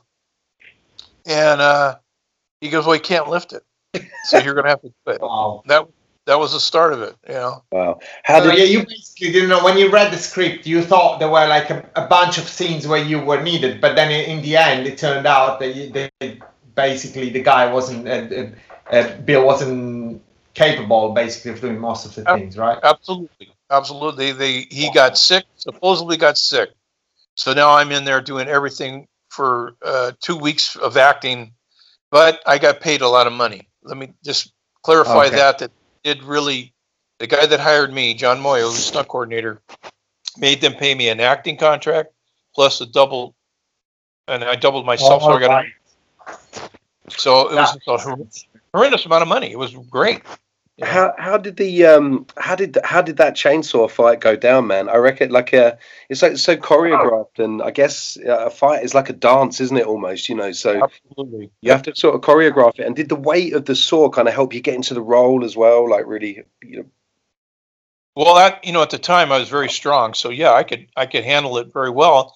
And it's a very you know you, you don't do a sword fight with a chainsaw. I mean, you, Yeah. it's unheard of. And that's exactly what we put together was a fight, a, a dancing sword fight with chainsaws. how long did how did it take? Uh, the preparation for that, and you know, just getting we- that. We prepped for weeks with that. Wow. Excuse me. Yeah, so it was a. We worked as a stunt team. We you know when you're on location, you work six days a week. Yeah. That's your contract.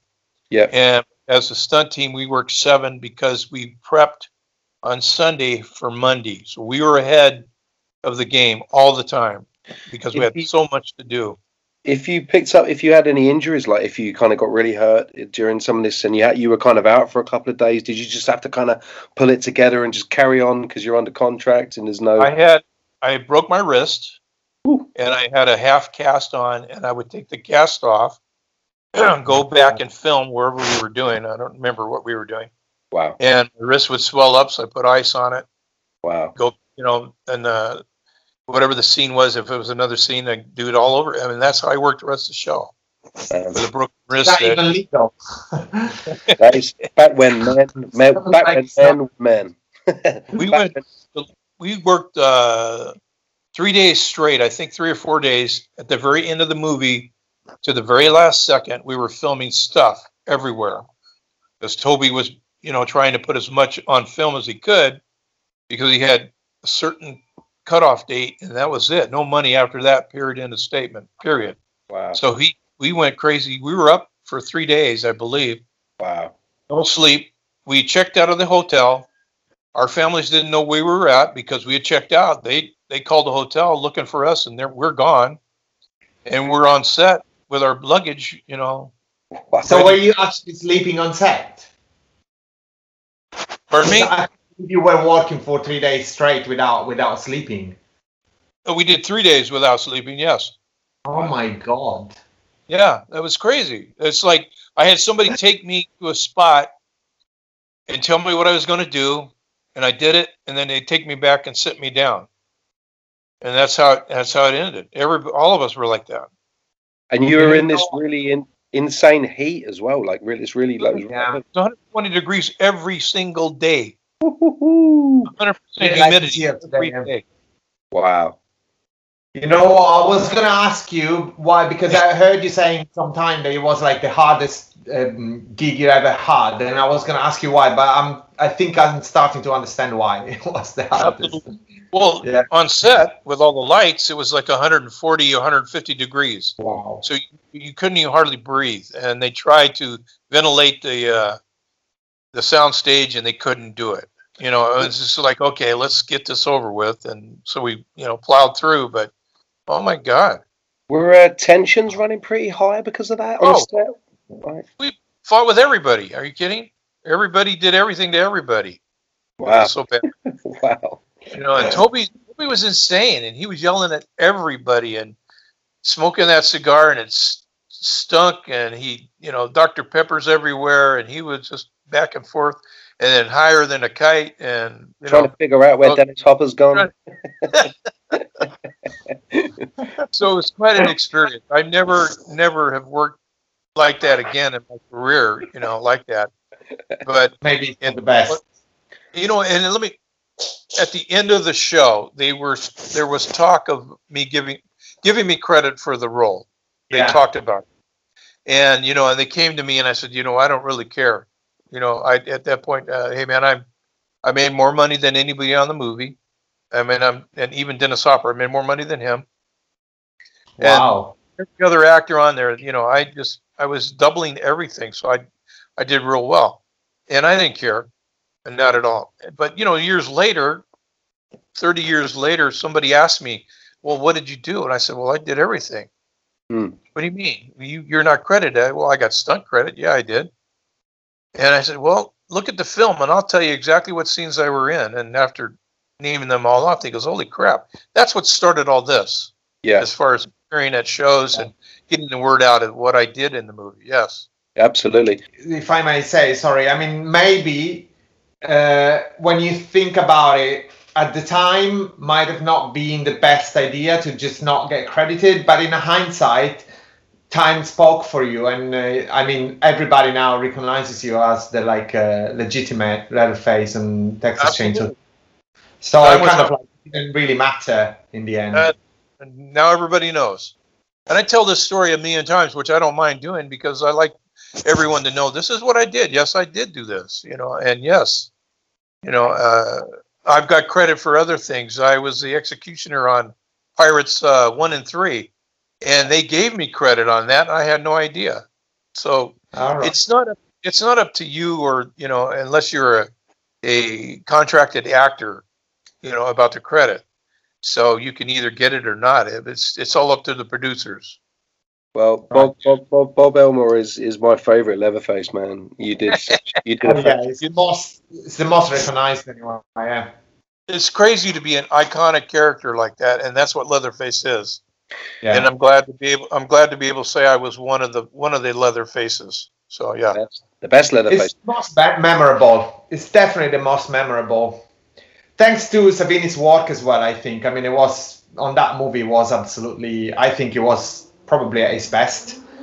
Just after Day of the Dead, it, wa- it had like perfected its craft. I mean, some of the special effects on that movie are just insane. The realism and everything is just insane.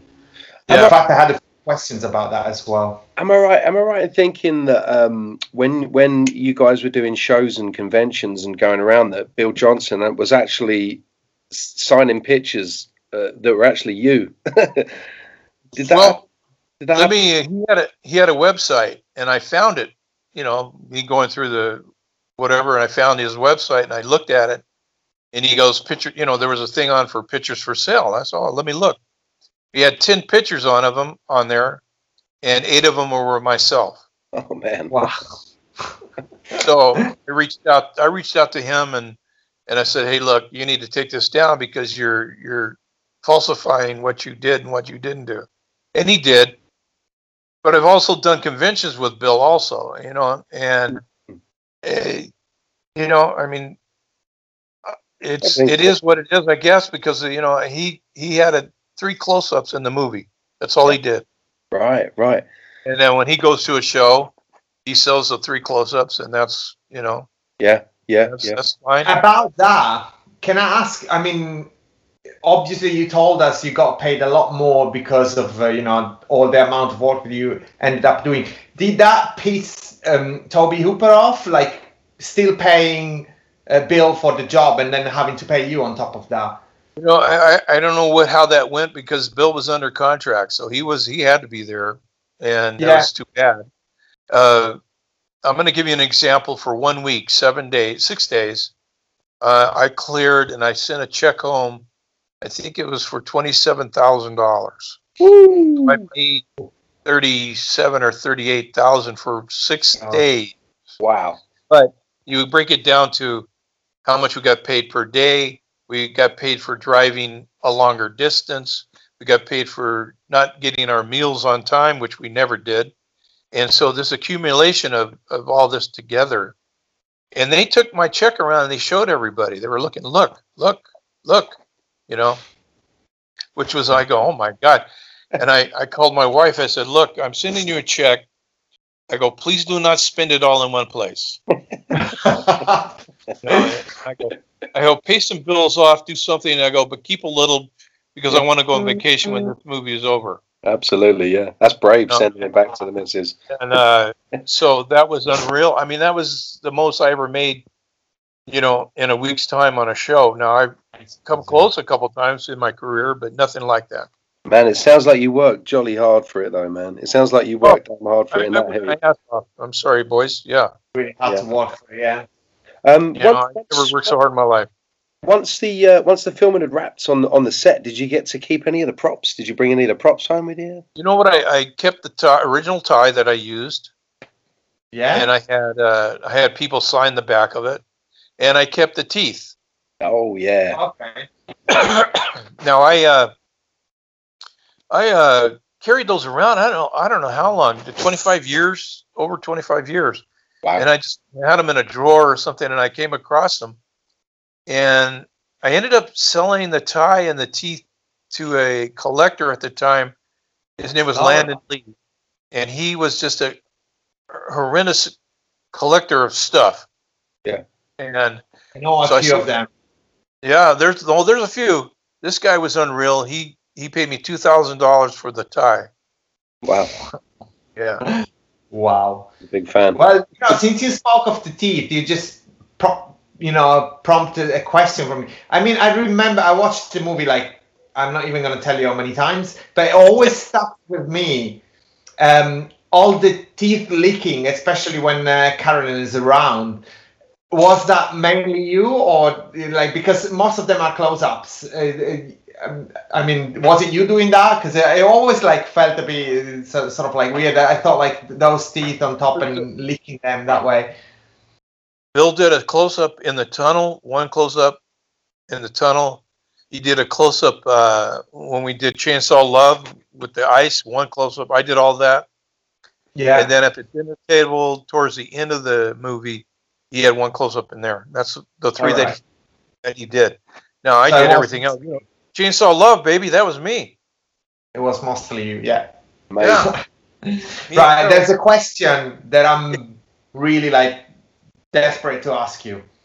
Um, I I wanted to ask you to describe to me the infamous parking lot scene, which I've heard a lot. Of, well, not a lot. I heard about. I never had the chance to see it because I never had any versions of the DVD or Blu-ray in which this scene is like in the extras. And I know that it's been completely cut out of the, you know, of the um, all the edits basically.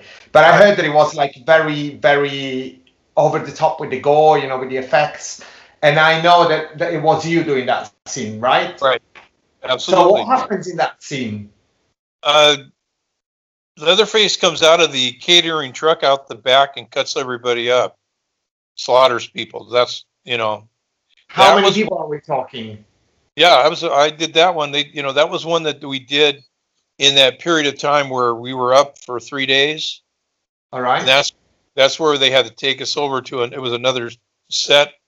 We did our thing, and then we took, took us back to the main set. You know, so it was a a blur of of action, and but that was myself. Yes. And and how many people did you slaughter in that scene? Oh Do my you God, remember? 10, 10 or 15. Wow. that must have been a good one. I I need to find this scene. I need to. people were going everywhere. You know, they, they were just doing everything, you know. And, and like you said, Savini was at his best. He was blood. I never seen so much blood in my life. You and Incredible. we did. I mean, yeah, it's insane. His work is insane in that movie. Absolutely, yeah. one, one for America, you know, one version for that, and then we did a Japanese version, which was a lot more blood and gore. So we were doing Um, double. I should find that one. We'll have to do a fanboy find on that one. So, the, so the cook, um, and I, I, I can never pronounce his name properly. Jim Siedow, Siedow, Siedow. Yes, absolutely. Uh, so the cook, um, so he was the only recurring character from the first uh, Chainsaw movie. Um, and did he give you any like pointers or, or tips on sort of working with Tobe Hooper, or did he maybe suggest you know anything based on how Gunnar, Gunnar Hansen prepared for the role in the first movie? Did he did he sort He, of he was such a nice guy. He tried, you know, he helped me out as much as he could. He really did. And I would, we would talk about stuff. And, uh, you know, I stole something from Gunnar from the first one, which was the uh, chainsaw up in the air, shaking it in the air. yes yes I did that one time. I did it once. And then they made, yeah, then they made me do it every time. Every time they would make, yes, absolutely. yeah, that's it yeah I was going, oh my God, what you know, but I, I you know, I said, okay, they go they kept telling me go do something. Well, I don't know what to do. So I did remember because I watched uh, the original before we went to Texas to film ours. And I go, man, that was a great movie. I really liked it. Really, really liked it. And you know, and they they tried to get Gunnar to come back and he was asking for a lot of money and they wouldn't do it. right So, he, uh, but they screwed all those guys on the first one. Never got paid. They didn't get anything for all that. wow You know, they started making money when they went on the circuit as far as conventions, but that's it. Right. Okay. That that makes a lot of sense. Yeah. Did they um did they ask you back because there was a third one as well where they it was R. A. Milanov I think did did, did, did No. the third one. Did they ask you back for the third? No. Or- Not at all. No, I went on and you know, uh, in fact, you know, well, it wasn't right after Chainsaw, but I did. Uh, I doubled uh, uh, Bill Drake and Doctor Giggles. So it was good to see those guys back. You know, again. Yeah. Right. I used to love that movie. Yeah, I remember. I, I, I have it on tape because I never found it on on Blu-ray. Uh, so I haven't seen it in a while because uh, I don't have a tape player anymore. I mean, I have it all disconnected and all that. Uh, but I remember I used to really uh, th- that movie was a lot of fun. It was a really good movie. Yeah.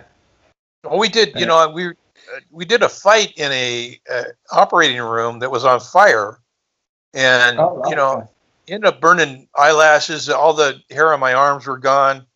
We we were we did so much that uh, we burned our clothes up.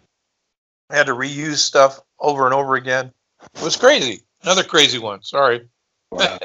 What what's the worst injury you've ever had on, on a set like this? Maybe put you out of work for, for days or weeks or Uh, I had an ankle injury I did for uh, Married with Children. We had a football scene and I hurt my ankle real bad. And that put me on a couple of weeks, you know, and uh, I had to recoup from that. But just, you know, I've been very lucky uh, just a broken wrist, which was on Texas. I had uh, I did a movie called Everybody's All American. I doubled John Goodman on that, and went through a glass window, and I got cut up pretty good on that. I had to go to the hospital for that one. So Wow. that was a Wait, was a score. was it real glass?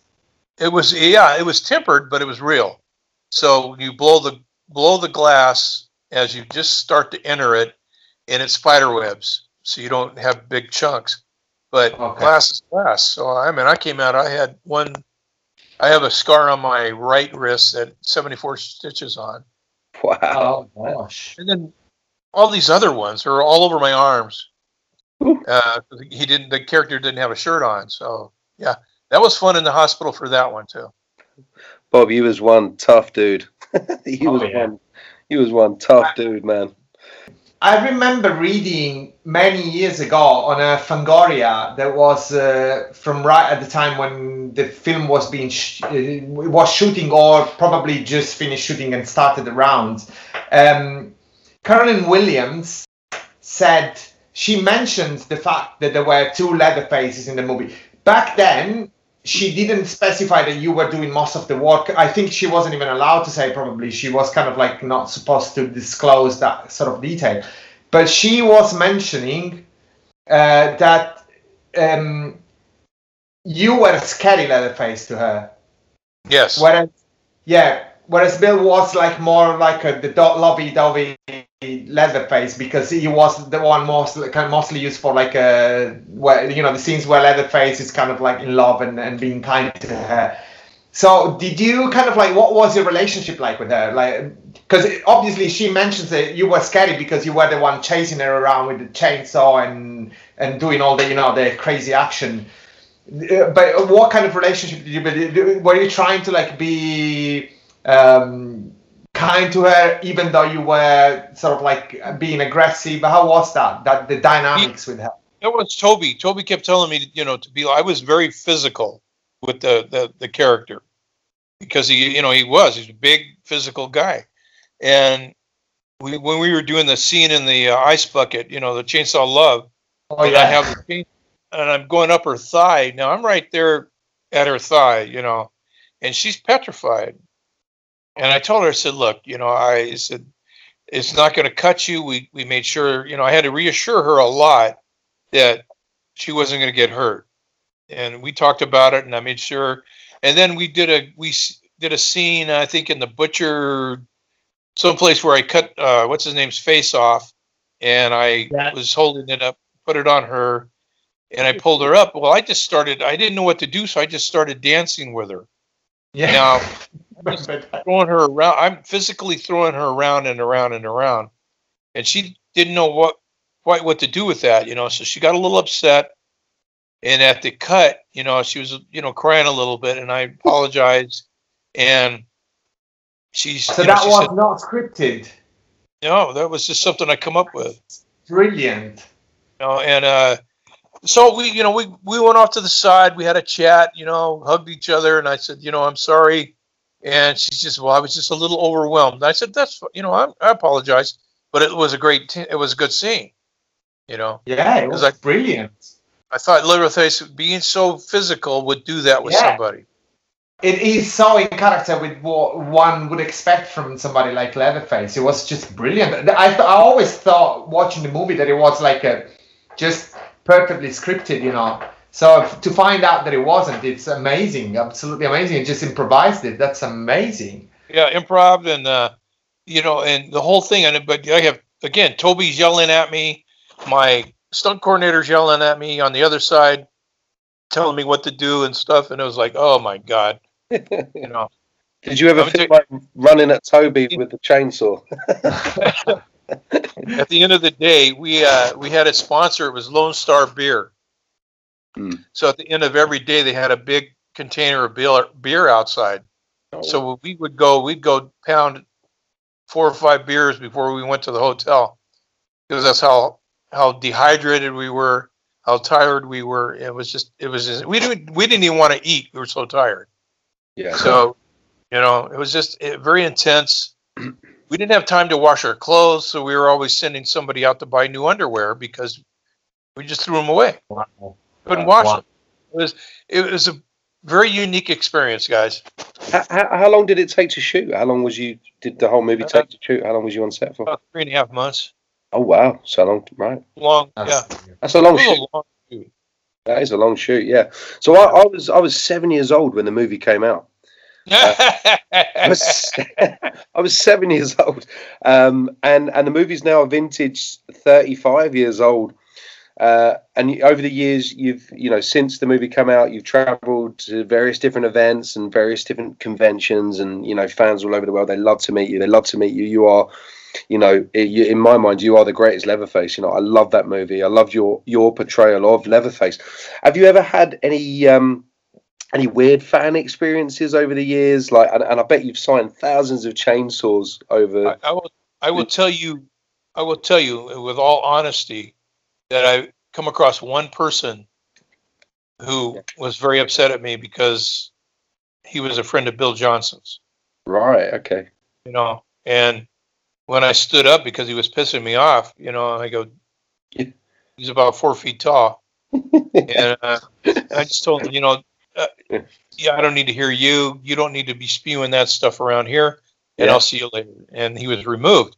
But I have never come across anyone other than that one person in all the things that I've done who were not people were not gracious, you know, gracious, grateful, Yeah. uh, kind, whatever else you want to say. You know, Yeah. not Yeah. one, not one. Yeah, that's great, man. Yeah, yeah. That's nice to hear. Yeah. That is, yeah, definitely, yeah. Because I know we know. I mean, uh, us horror fans, we're a little bit kooky, but we, Oh, they're all insane. But we've we've got such a such a passion and a love for for the genre, you know. And, and when we get to speak to people like you, for it, I mean, even now, I'm I still can't believe I'm speaking to Leatherface. I can't. Um, but but yeah. you know yeah you you you know but um so um I know there's been there's been quite a lot of remakes and and uh, of the Texas Chainsaw Massacre franchise. There's been a lot of reboots and different various different actors and different Leatherfaces. So if they were to kind of remake uh, the Texas Chainsaw Massacre two as as it is, you know, without changing much of the script, just kind of remaking that movie. Um, who nowadays, like a 2021 reboot, um, who who do you think uh, would be good uh, as the director? Who do you think would be good at directing it? Is there anyone out there you feel that could really do it justice? Um, and also, who do you think would make a good a good Leatherface now? Any anyone you can Wow. think? Wow. Uh, there's so many good young actors now. There's a lot of them. Directors, I'm not sure.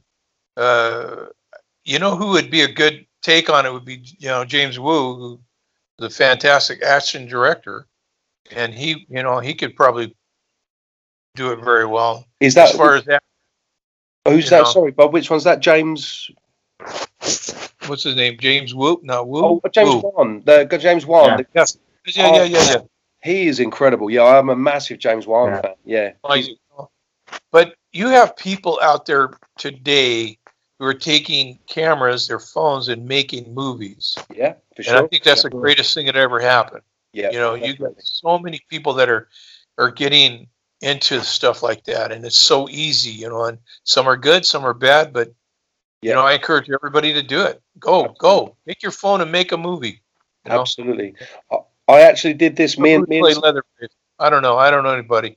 me and some me and some friends actually did this recently. We actually took out we took out our iPhone 12 and we made it. it's actually on Amazon. You, I won't I won't uh, direct you to go and watch it because it is god awful. But we did this. We we took our phone. We made a movie. We shot it in a week. We shot it on a budget of like 350 pounds. And it's it's not bad. It's not bad. You know, if we had a bigger budget, it'd be great. we got it on Amazon. We got it on Amazon. with the horror genre, you can just be as creative as you want. You can be so creative with it, and I love it. You know. No, it's it's your mind is the only holdup. I mean, go create. You know, do Yeah, what is uh, you know, do whatever. absolutely. On special effects, which is something that I kind of like is, is a bit of of a passion of mine from forever. So Savini has always meant a lot in my life ever since I was a, a little child. So was Savini on set a lot? Because I, I, if I understood well, by that time it was like uh, not very hands-on like he was on like uh, Dawn of the Dead and uh, and the early part of his career. He was delegating more and then focusing on some maybe some more important effects. So that's one side of the question. So Savini's uh, actual involvement physically as a person rather than his crew, and then two particular effects which I wanted to ask how they work.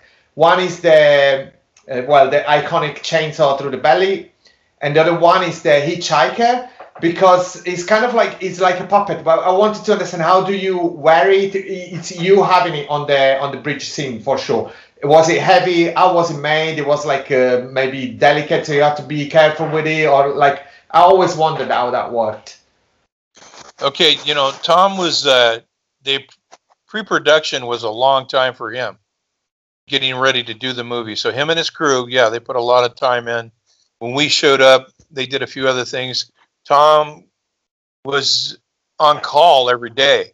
That doesn't, you know, but his crew were there every single day. A lot of those guys, and and he would come in uh, when he was needed. Otherwise, he was in, he was prepping in the shop. They had a huge special effects shop. The chainsaw through the belly was uh, actual one saw in the front, a, a real one in the back with a a bar piece of tube that went around me, and it had a cable that went through. So the back part was moving the front part, and they put it on. I I strapped it on, and then when we got it all covered up, it looked exactly what it looked like. And um, so when the chain, you know, was moving, it was done with a cable, a metal cable through the bar, the round tube, from the front to the or the back to the front. So the cable would be around the tube or or going in front, like Going around the tubes because it was All flexible. right. So a flexible cable that went around, and they I fixed that. that. That took a long time. And then the uh, Nubbins, who was the character, that was the guy that got ran over in the first one. That's uh, brother or something. He was just a pain in the ass. Uh, yeah. So I had to deal with him on the truck with the real chainsaw and who was spewing oil and I'm slipping every you know all over the place. It was just a nightmare. But you know, and then again, what do you do? Again, I'm doing the dance with the with Yeah. the oh my oh my god. Yeah. but that remains on on the memory of anybody who's seen that movie. I mean, I remember watching it as a kid, and and that freaked me out like properly when when you finally appear on that bridge. It's kind of Right. like because everything before is preparation to that, and then from there the movie is kind of like is relentless. Oh yeah. Uh, how did you wear it? Because it was like you, it Oh. looks so like you are inside that thing at, at the I beginning. had a black I had a black cape on and uh, other than the face and they strapped it on. I had my arms were strapped to his, the body was strapped to mine and the legs were strapped to mine, you know, so it was like wearing a you know another person in front of you. But it right. was all right. on tight. So it must have been lights, right? Oh, you know, there's another, you know, uh, ordeal because we had to do it twice because they didn't light it. Yeah. You know, it was just the whole the whole thing was just crazy. So, Bob, uh, apart from the Texas Chainsaw Massacre 2, what is your favorite horror movie? Oh my gosh, uh, Exorcist was scared Oh. the crap out of me. Absolute classic, yeah, classic. You know, so I, the, as far as horror, I grew up on like, uh, you know, Dracula, The Mummy, you know, uh, Frankenstein, the old Universal ones. That's what I grew up on. awesome. And and other than that, uh, uh, I like horror movies. I've I've watched a lot of them, but uh, uh, that's about it, though. Yeah, yeah. I saw a live uh, a live show of The Exorcist here in London. They put on a live performance of it, and um, it was actually scarier than the movie. It was so well done as a live show. It was, it was insane the effects that, that they did. But yeah, I, I agree. That is that's definitely a very very scary movie. Even to this day, it's Oh, still yeah. um, it's a timeless It timeless. held up. Yeah, it definitely held up. Um, right, cool. So just a couple more, and then we'll wind it up. So um, this is a little something we're doing each week. Uh, we're asking our guests to put a question forward for next week's guest. Uh, so last week we had on Tim Bartell, who was in a film called Society, and we asked him um, to put a question forward for for you, Bob. And uh, Tim's question was, um, when there's a lot of stunt blood involved in a job. Um, do you get paid extra to be to be covered? So if you know you're going to take on a job and you're going to get covered in a load of blood and goo and it's going to get messy, do they pay you more for that? Absolutely not. That's all part of the deal. Right. Okay. That's the job. You know, it's a, the, the more blood, the better. Or, you know, it, conditions are the conditions, and that's what you sign on to do. Yeah. Sure. So no, unless you physically, you know, fall off a horse or get hit by a car, or you know, you, you're in a big fight, then there is extra money involved. Yes, but to go on a set and they're gonna, you know, cover you in blood, no. That's all part of the contract, yeah. Yep. Um, okay, cool. And uh, so we've got next week we've got on uh, Russ Streiner, who played the legendary uh, Johnny from George Romero's Night of the Living Dead, kickstarted the whole uh, zombie genre. Um, so can we ask? Can you put a question forward for us? Absolutely. Uh, my question is, how does he feel being an iconic horror character? Awesome question. Awesome. Well, Bob Elmore, thank you so much, man. You are an absolute legend. Um, we really appreciate you coming onto the show. It's been so nice talking to you and hearing your stories. You are one tough mother, and we love you to bits. thank you so guys much. very much. This is again, is this my my personal uh, favorite? You know, you, you guys are great. I appreciate it so much. I really do. Thank you. Goodbye. Peace Bye. out. Thank you, man. Scare Track. Scare Track. Scare Track podcast. Let's get scared. Scare Track is the UK's first podcast showcasing the scare attraction and haunted house industry. Our podcast offers on location review episodes, interview episodes, and much more. Whilst our video content on YouTube has Scarecam vlogs, mini movie reviews, behind the screens episodes, and even more spooky content. For all things Scare Track, visit our website www.scaretrack.co.uk. That's scaretrack.co.uk.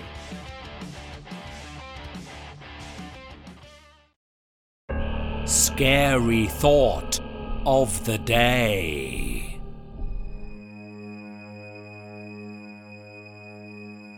When you wake up suddenly in the middle of the night, it's because the terrifying thing that watches you while you sleep has got too close.